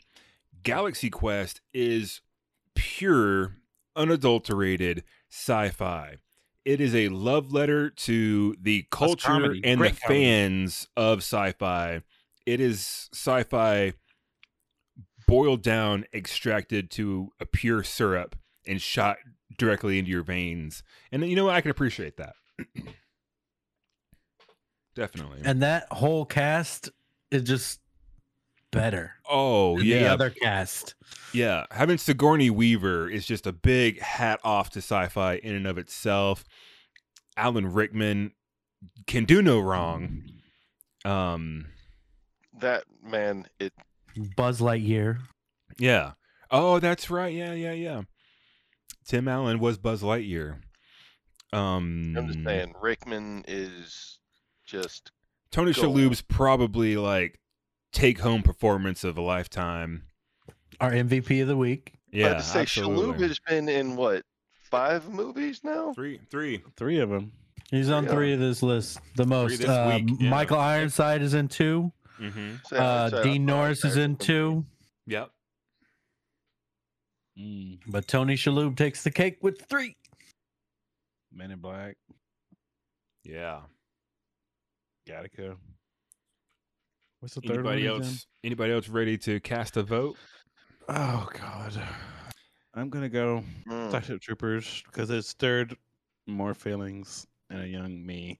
To be honest, when I watched Galaxy Quest for the first time, I was not into Star Trek. I was fucking like seven or whatever. Yeah. So, I mean, I since got all the jokes, right? But Starship Troopers got something for everybody, even though it might be something bad for you. yeah, it's it, it's It's- probably it's something still bad. an amazing uh, movie. It- Yeah. I'm It's- not saying it's a bad movie at all. One thing I will say is I can watch Galaxy Quest with my kids around. Fair enough. Galaxy Quest is a movie Got for it. more. Eric likes the fuck. Shoot, yeah, Eric. Shoot, yeah. Shoot, yeah. I mean, just saying. I'm hecking down with Lydia that. Lydia Cuss is worse than that. No, she says heckin' a lot. Yeah. What in Uh, the heckin' heck are you doing? All right. I'm gonna beat this out of you guys if you guys don't vote. I did it. I did it. You can do it. Uh, uh, Psh, body ya. Psh, psh. Which one you think? Got my money. Mm, Psh, psh. I Got my vote. cannot do the. I basically did a self-indulgent director's cut of my breakdown of Starship Troopers. Like I went way too long and made it way too personal for me to not know. vote Starship Troopers. So- yeah. my vote is going Starship Troopers. my dog is consistent. Yeah. man, But it's Galaxy think Quest is the gonna- most feel good movie. It's up to you, Eric. I oh god, there's so much pressure. Chat is strongly leaning towards Galaxy Quest with not much time left. Oh, This is too much pressure. This is too much Oh pressure. yeah. too much pressure. Oh wow. Wow. Uh. I Quest. Four to one. Holy shit. That's what chat's thinking. Man, this one's Four to Love you, chat. wow. I mean, there's no wrong Love you. answers here. Like I'm solid. That Galaxy, Quest is the funniest movie I've ever seen. I think. So yeah, you're the tiebreaker, Eric. No matter what you choose, Yeah. is gonna pick the Yeah. winner. No pressure. I I already know. I know that. Uh I think I'm gonna go Starship Troopers, honestly. right. my man. Hell yeah. That, that's Starship that Troopers. Yes, dummy. it's a yes, it's a gore fest, and yes, it's you know Yeah. overindulgent, but There's that's kind of the the point. No wrong answers, but that doesn't make it any easier, you know. Yeah, dude. This I don't like this bracket shit, man. Makes it hard. All right. So that moves us into our semifinals. But before we do that, we're going to do the speed round. We're going to speed through this losers bracket. We're going to do no polls. So each individual chat vote is going to be counted individually. If you would like to vote one way or another, just go ahead and type it in chat as we get to it, and we will count it. And we're going to blast through the losers bracket. Um, with minimal discussion, we're just going to bust them out here. So let's take a look. Losers bracket number one Total Recall versus Mars Attacks. Who do you got?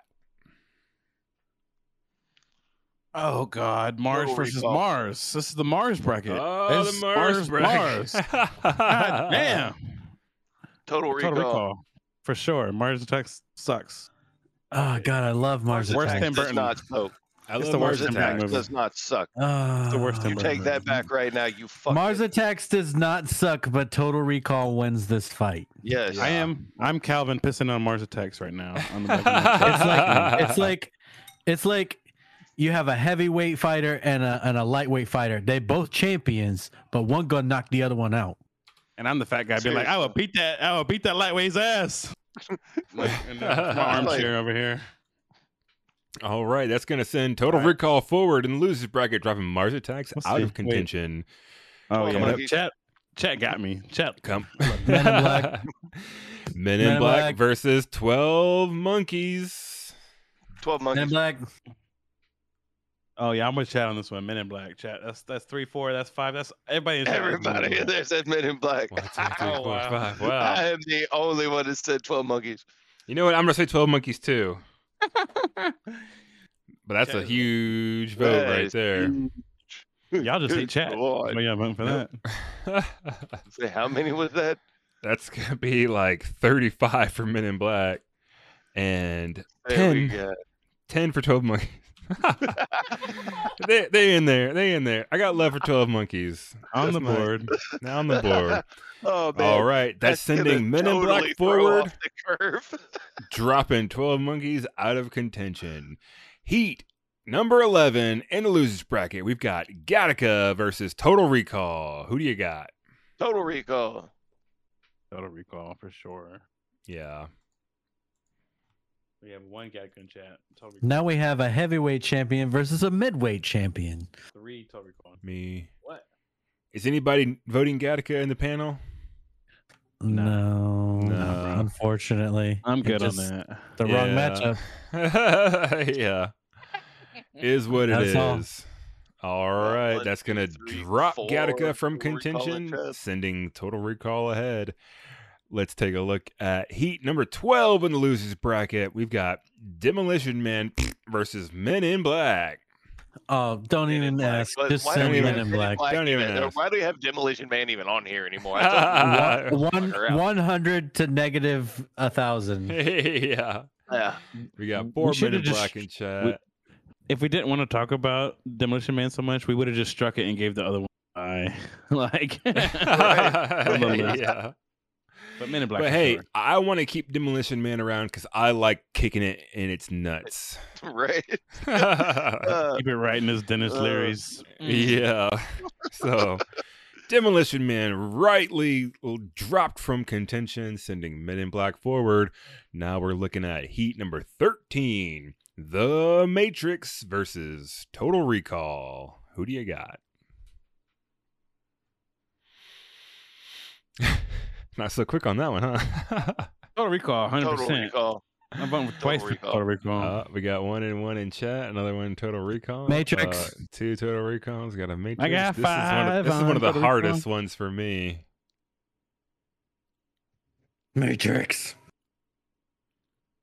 Maybe we'll Demolition Man maybe- does maybe deserve the MST3K treatment. Maybe we'll oh do a uh, god. commentary. we'll do a Credit. uh, Oh, commentary can we roast Look for on? Patreon. Patreon. yeah, Yeah. film me Patreon. Yeah, patreon.com slash film heat. We've got He's on the exclusive film heat that merch and early access to our audio shows, including upcoming exclusive content, including commentary tracks.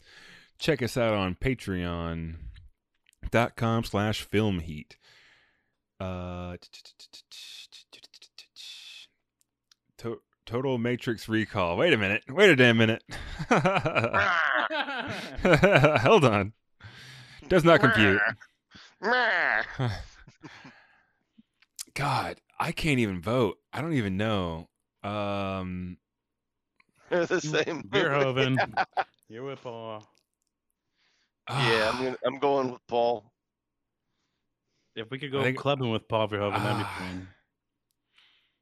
All right, it doesn't matter because it's still gonna lose. But I'm giving my vote to the Matrix, sending Total Recall ahead and dropping the man. Matrix from contention. Wow, A romantic. I did not anticipate Matrix not winning.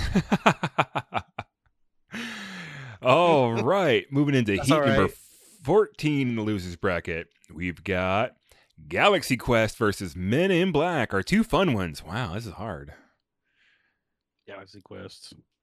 Oh, okay. It's Galaxy funnier. Quest. We got a second Galaxy Quest. Men in Black. We got one Men in Black. You would. Uh, got another Galaxy Quest. I'm going Galaxy Quest. One more Galaxy Quest. Yeah, Galaxy Quest. Looks like Galaxy Quest is running away. Run away with it. Six to one. Uh, seven to one. Sending Galaxy Quest forward and dropping Men in Black from contention. Doesn't feel good, but hey. It we gotta we gotta get there somehow. Oh God. Oh God. Now this. And This now is a hard one for a losers bracket. God damn. Yeah, we did this one once before. It was a super close. This one was 20 to 15 last time. So, Total Recall versus Galaxy Quest. Who do you got? I'm- I'm going to recall this time because I voted for the other one the other time. I love both of them. Spread the love. Yeah, I don't. I don't remember who I voted for last time, me neither. but I think you voted for Total Recall. How's this a loser's bracket, right? Because this is a difficult, difficult week. I'm going Galaxy Quest. The best of the best of the best, sir. Galaxy think I- Quest. Oh, I think I'm going to give mine a Galaxy Quest too this time because I think I went the other way last time. Chef's kiss. But now we're We're tied. each other out. Oh, we got Flip Galaxy it. There it Quest. There it Galaxy Quest pulling ahead. Oh, Any more votes in chat? Uh, uh, let's go. uh. Let's go. Oh, you know what? This one went to the coin last time. I think this was our this was our, our coin vote. Yeah. Oh snap. But they're coming around to the more lighthearted of the two, I think. Yeah, I, I swapped my vote. So I, s- I said total recall. I did. I did too. Dude, dude, dude, dude. All right. all right, makes keeping it close, but sending Galaxy Quest ahead, dropping poor Total Recall from contention. It's tool time. okay. That's going to conclude our losers bracket for now. Going back to the main bracket, we've got Fifth You know. Element versus Starship Troopers. I think did we already have this one? No. No, we didn't. know, okay, never mind. we cannot have any show without Tim Allen featured where there's not a single. Uh, Huh?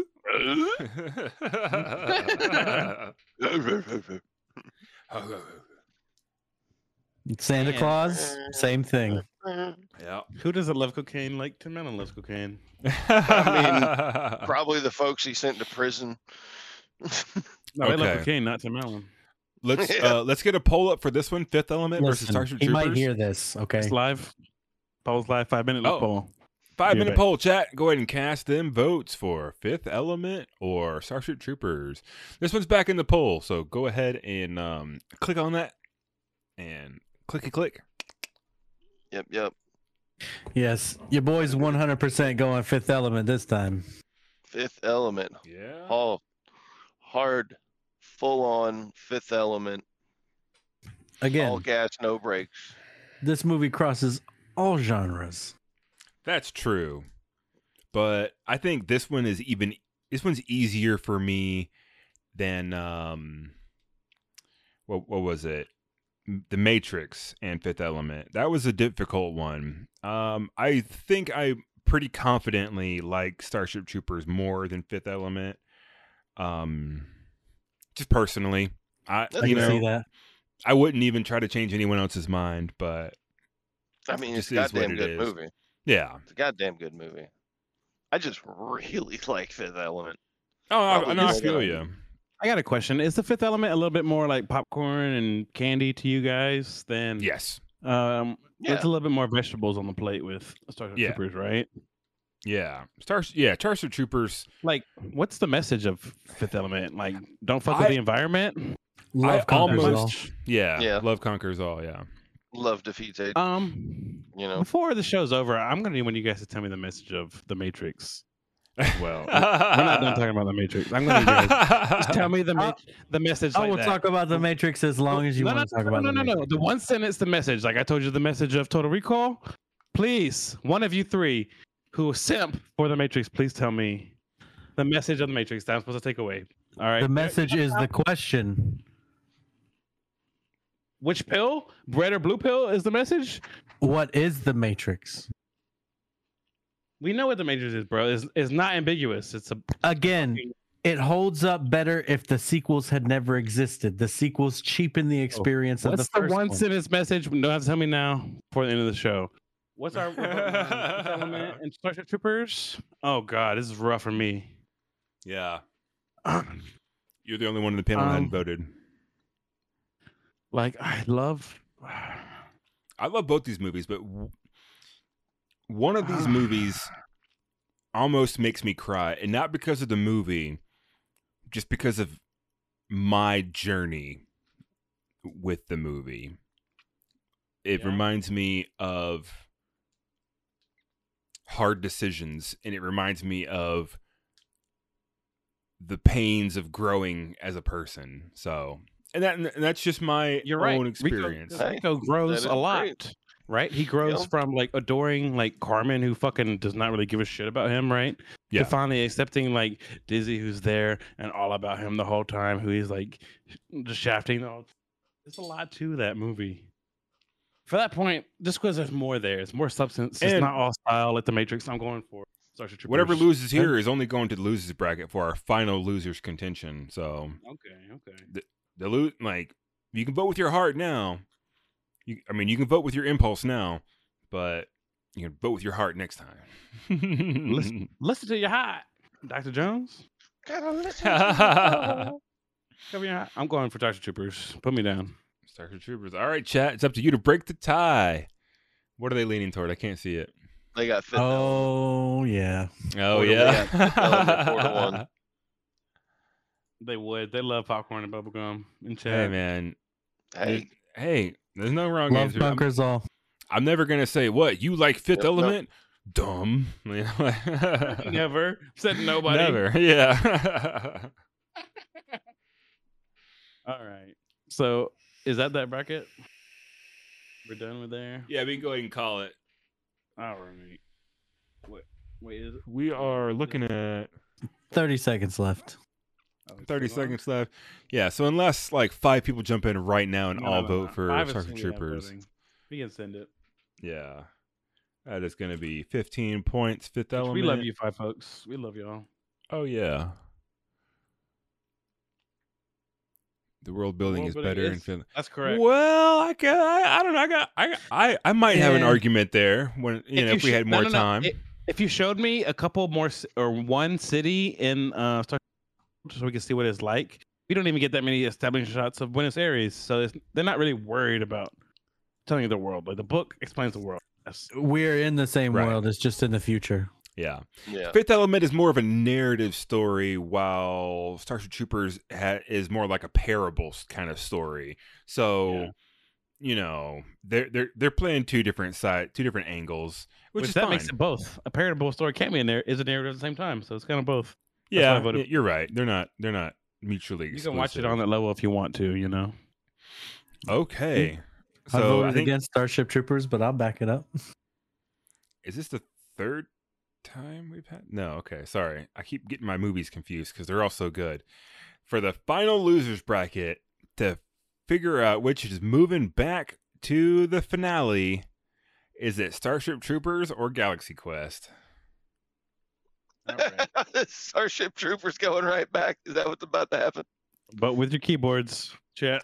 But with Galaxy your keyboards, Quest. chat, chat it up, chat it to me. Wait, what is it? You get one Galaxy Quest. Just yeah, shout it from the crowd, Troopers. yo. again. Okay. Starship Troopers Galaxy Quest. Um, Just shout it from the crowd, Joe. One and one. Oh man, it's it's one. It's tied so far. um, Oh, looks going like to- Galaxy Quest going might be pulling ahead there. I'm going to Starship Troopers. Chat don't know what I'm talking about. They're they're, they're delirious. It's past their bedtime. I said That's- Galaxy Quest. I don't know what I'm talking about. You're delirious. It's past your bedtime. Not true. It's definitely past my bedtime, but I'm hitting. uh Oh, I'm gonna vote Starship Troopers. Cat just loves a good time. oh snap! For a good time, put on Galaxy Quest. for a good time, for a good time, call. Oh, Six, Peter- Peter three. Peter Nesbitt. Peter Quincy. Peter How Quincy. bad can I Jason it? Nesbitt. Let's see. That's his character. Jason Evans is an actor in the in the movie. So right Peter, now, Peter, Starship Peter, Troopers is ahead by one. Really? After. All right, send Yep. it. Send it. Everybody voted on Said panel. There was a that was a lot of Galaxy Quest in the freaking Yep. chat there. Wait, did did you vote Galaxy Quest? Wait, is Starship Troopers Eric? for this vote? Huh? Oh no, Okay. Starship. Yeah. Yep. No, everybody got voted. All right. All right. Well, interesting. Yep. Starship Troopers going to beat Galaxy Quest. That's how it goes. That's how it right goes. back up here, and we're at Fifth Element again. Oh So- no, Fifth Element, Starship Troopers again. it's gonna go back and forth forever. I'm going the same thing. Starship So, Troopers, so basically, it's Fifth Element and then Starship. Fifth Troopers. Element.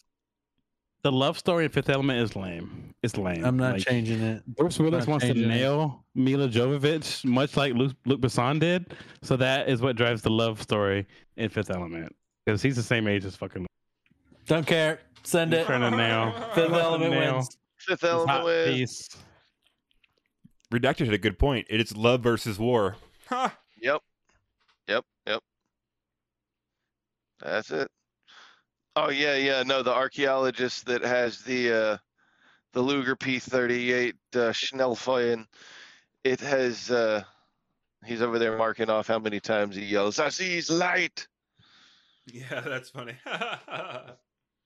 oh yeah, and that's uh Luke Perry is Yep, that bit part. is. Yeah. Yep. It's like lust. He was trying to fuck. it's it's funny.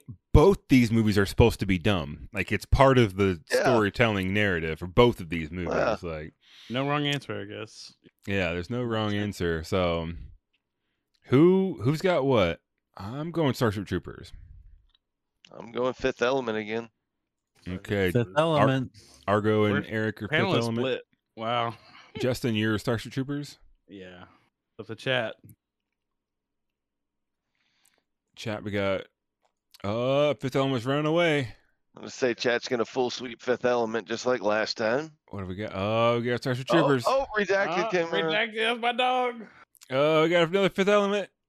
Uh, uh. I think that's gonna be it. Yeah. That might just send it. Well, that's how it goes in the bracket. That's the way the cookie crumbles. All's fair in eleven brackets. All's fair in love and war. Someone tell my boy Blair is movie one. Yeah. Let me look at the list. The one that went the farthest was uh, Fifth Element, right? Yeah, Fifth Element is definitely Followed our by winner. Number Followed two by is Starship Troopers. hmm Number three is Galaxy Quest. Yes. Number Galaxy four Quest and then is Matrix. Matrix. Number five is then- prob- what was it? Total Recall. Did that go the farthest after? Yeah, it's either Total Recall or uh, Men in Black. Yeah, one of those. think it- Uh, I think it was Total Recall. And then probably Mars Attacks or or maybe or maybe I think Twelve Monkeys went farther. yeah, it's say Total Recall and Black. then Men in Black. Yeah. Total Yeah, Recall, Men in and Black. Total Recall, what? Men in Black, and then I Mars think it would Attack. be Twelve Monkeys and 12 Mars Monkeys, Attacks Mars. Attacks, and And then Gattaca. Poor and then a- Gattaca. and then Gattaca, and then a blank spot, Demolition, and then Demolition Man. I was about to say, There's like some gaps. and then Demolition Man. Five feet under dead last. Uh, wow. Yeah. And then open the Demolition pan- Man's just not on the list. So for this week, we have number one, Fifth Element. Number two, Starship Troopers. Number three, Galaxy Quest. Number four, The Matrix. Number five, Total Recall. Number six, Men in Black. Number seven, 12 Monkeys. Number eight, Mars Attacks. Number nine, Gattaca. Number 10, shitty ass Demolition Man. Yeah, I'll sign off on Number that. 12, Demolition Man. Number negative, never gonna fucking mention it again. yeah. The biggest disappointment of the year, Demolition Yeah. Man. Oh, Yeah. So- oh my God. We did it. It took us an extra hour this this time. Well, we got a little bit uh we got a little bit later of a start, so we apologize for that. That's true. so we Um, only went 30 minutes over technically, but Well, I mean, our enjoyed runtime is 4 hours 6 minutes. So we still win an hour longer than usual. Yeah. We're, we're usually at about 3 hours, we're at 4 hours t- tonight, but um We Sure, had a lot to say about these amazing movies. man, last it was hard. hard going. And you know That's what? she said. We got another very fun week coming up next week. Oh, I'm excited. Oh yes, Excited. oh shit! Hold What on is one it, second. one of my What is it, Argo? favorites Read the list, of all fucking time. What's the list? What watch Are you ready? Argo? Batman, Batman, Huh? Batman, Batman, That's not in the Batman. name of the movies, bro. Batman, Batman, and Batman. the- Batman, The 1966. 10 Batman movies. Batman 1989. Batman Returns. fucking- Batman Forever. Batman and Robin. Hell yeah. Batman Begins. We're watching all the Nolan. So Because Friday. If you- What's Friday? if you live under a rock, you don't know that on March 4th, Friday the March 4th, the new Batman movie comes out. We're not going to be talking about it. We don't want to give anything away, but we're going to be talking about every other Batman there is because there is exactly 10 other Batman movies We're getting to hype. talk about. Yup. Oh, and just a just a, just a small point. We're doing the live action Batmans because there have been a number of animated Batman movies. Um, I, I didn't even mean, think about. Yeah, there's But- been like a hundred of those. We'll Yeah. give them the list. So we're going Batman 66, the movie. It's the movie Yes. of the television show. Adam Mhm. West. Then we're going Adam Keaton, West, Keaton, Batman 89. 66. Mhm. And then Batman Returns It's pretty easy after that. If, and then all the way through the Then Nolan. we're doing the Schumacher Batmans, both of those, Yep, yep. Yep. And then Batman we're doing Forever, the Batman Robin. Nolan trilogy. I'm so Begins. excited. Dark Knight, Dark Knight Rises. Yep. Batman and, And- Superman Yeah, we're, is the then we're next doing one. Batfleck, Batman and Superman. Uh, And, and then- Unfortunately, we're squeezing in Justice League in our number ten spot. just Ten Batman movies. I haven't out. I haven't seen the Batflex at all, so I appreciate a reason to watch them, even if I don't have to love them. Um, And thankfully, you have never watched the original theatrical Justice League. You can go ahead and sit, or slide yourself right into that four-hour cut. Snyder Cut. The Snyder Yeah. Cut is Four what's on the hours of what? The overindulgent Justice League. Gonna need another one of these. I'm gonna need a drink. All right, it does say Snyder Cut, but if you can sit through any version of Justice League, we'll take it. Fucking, it's on the list to round it out.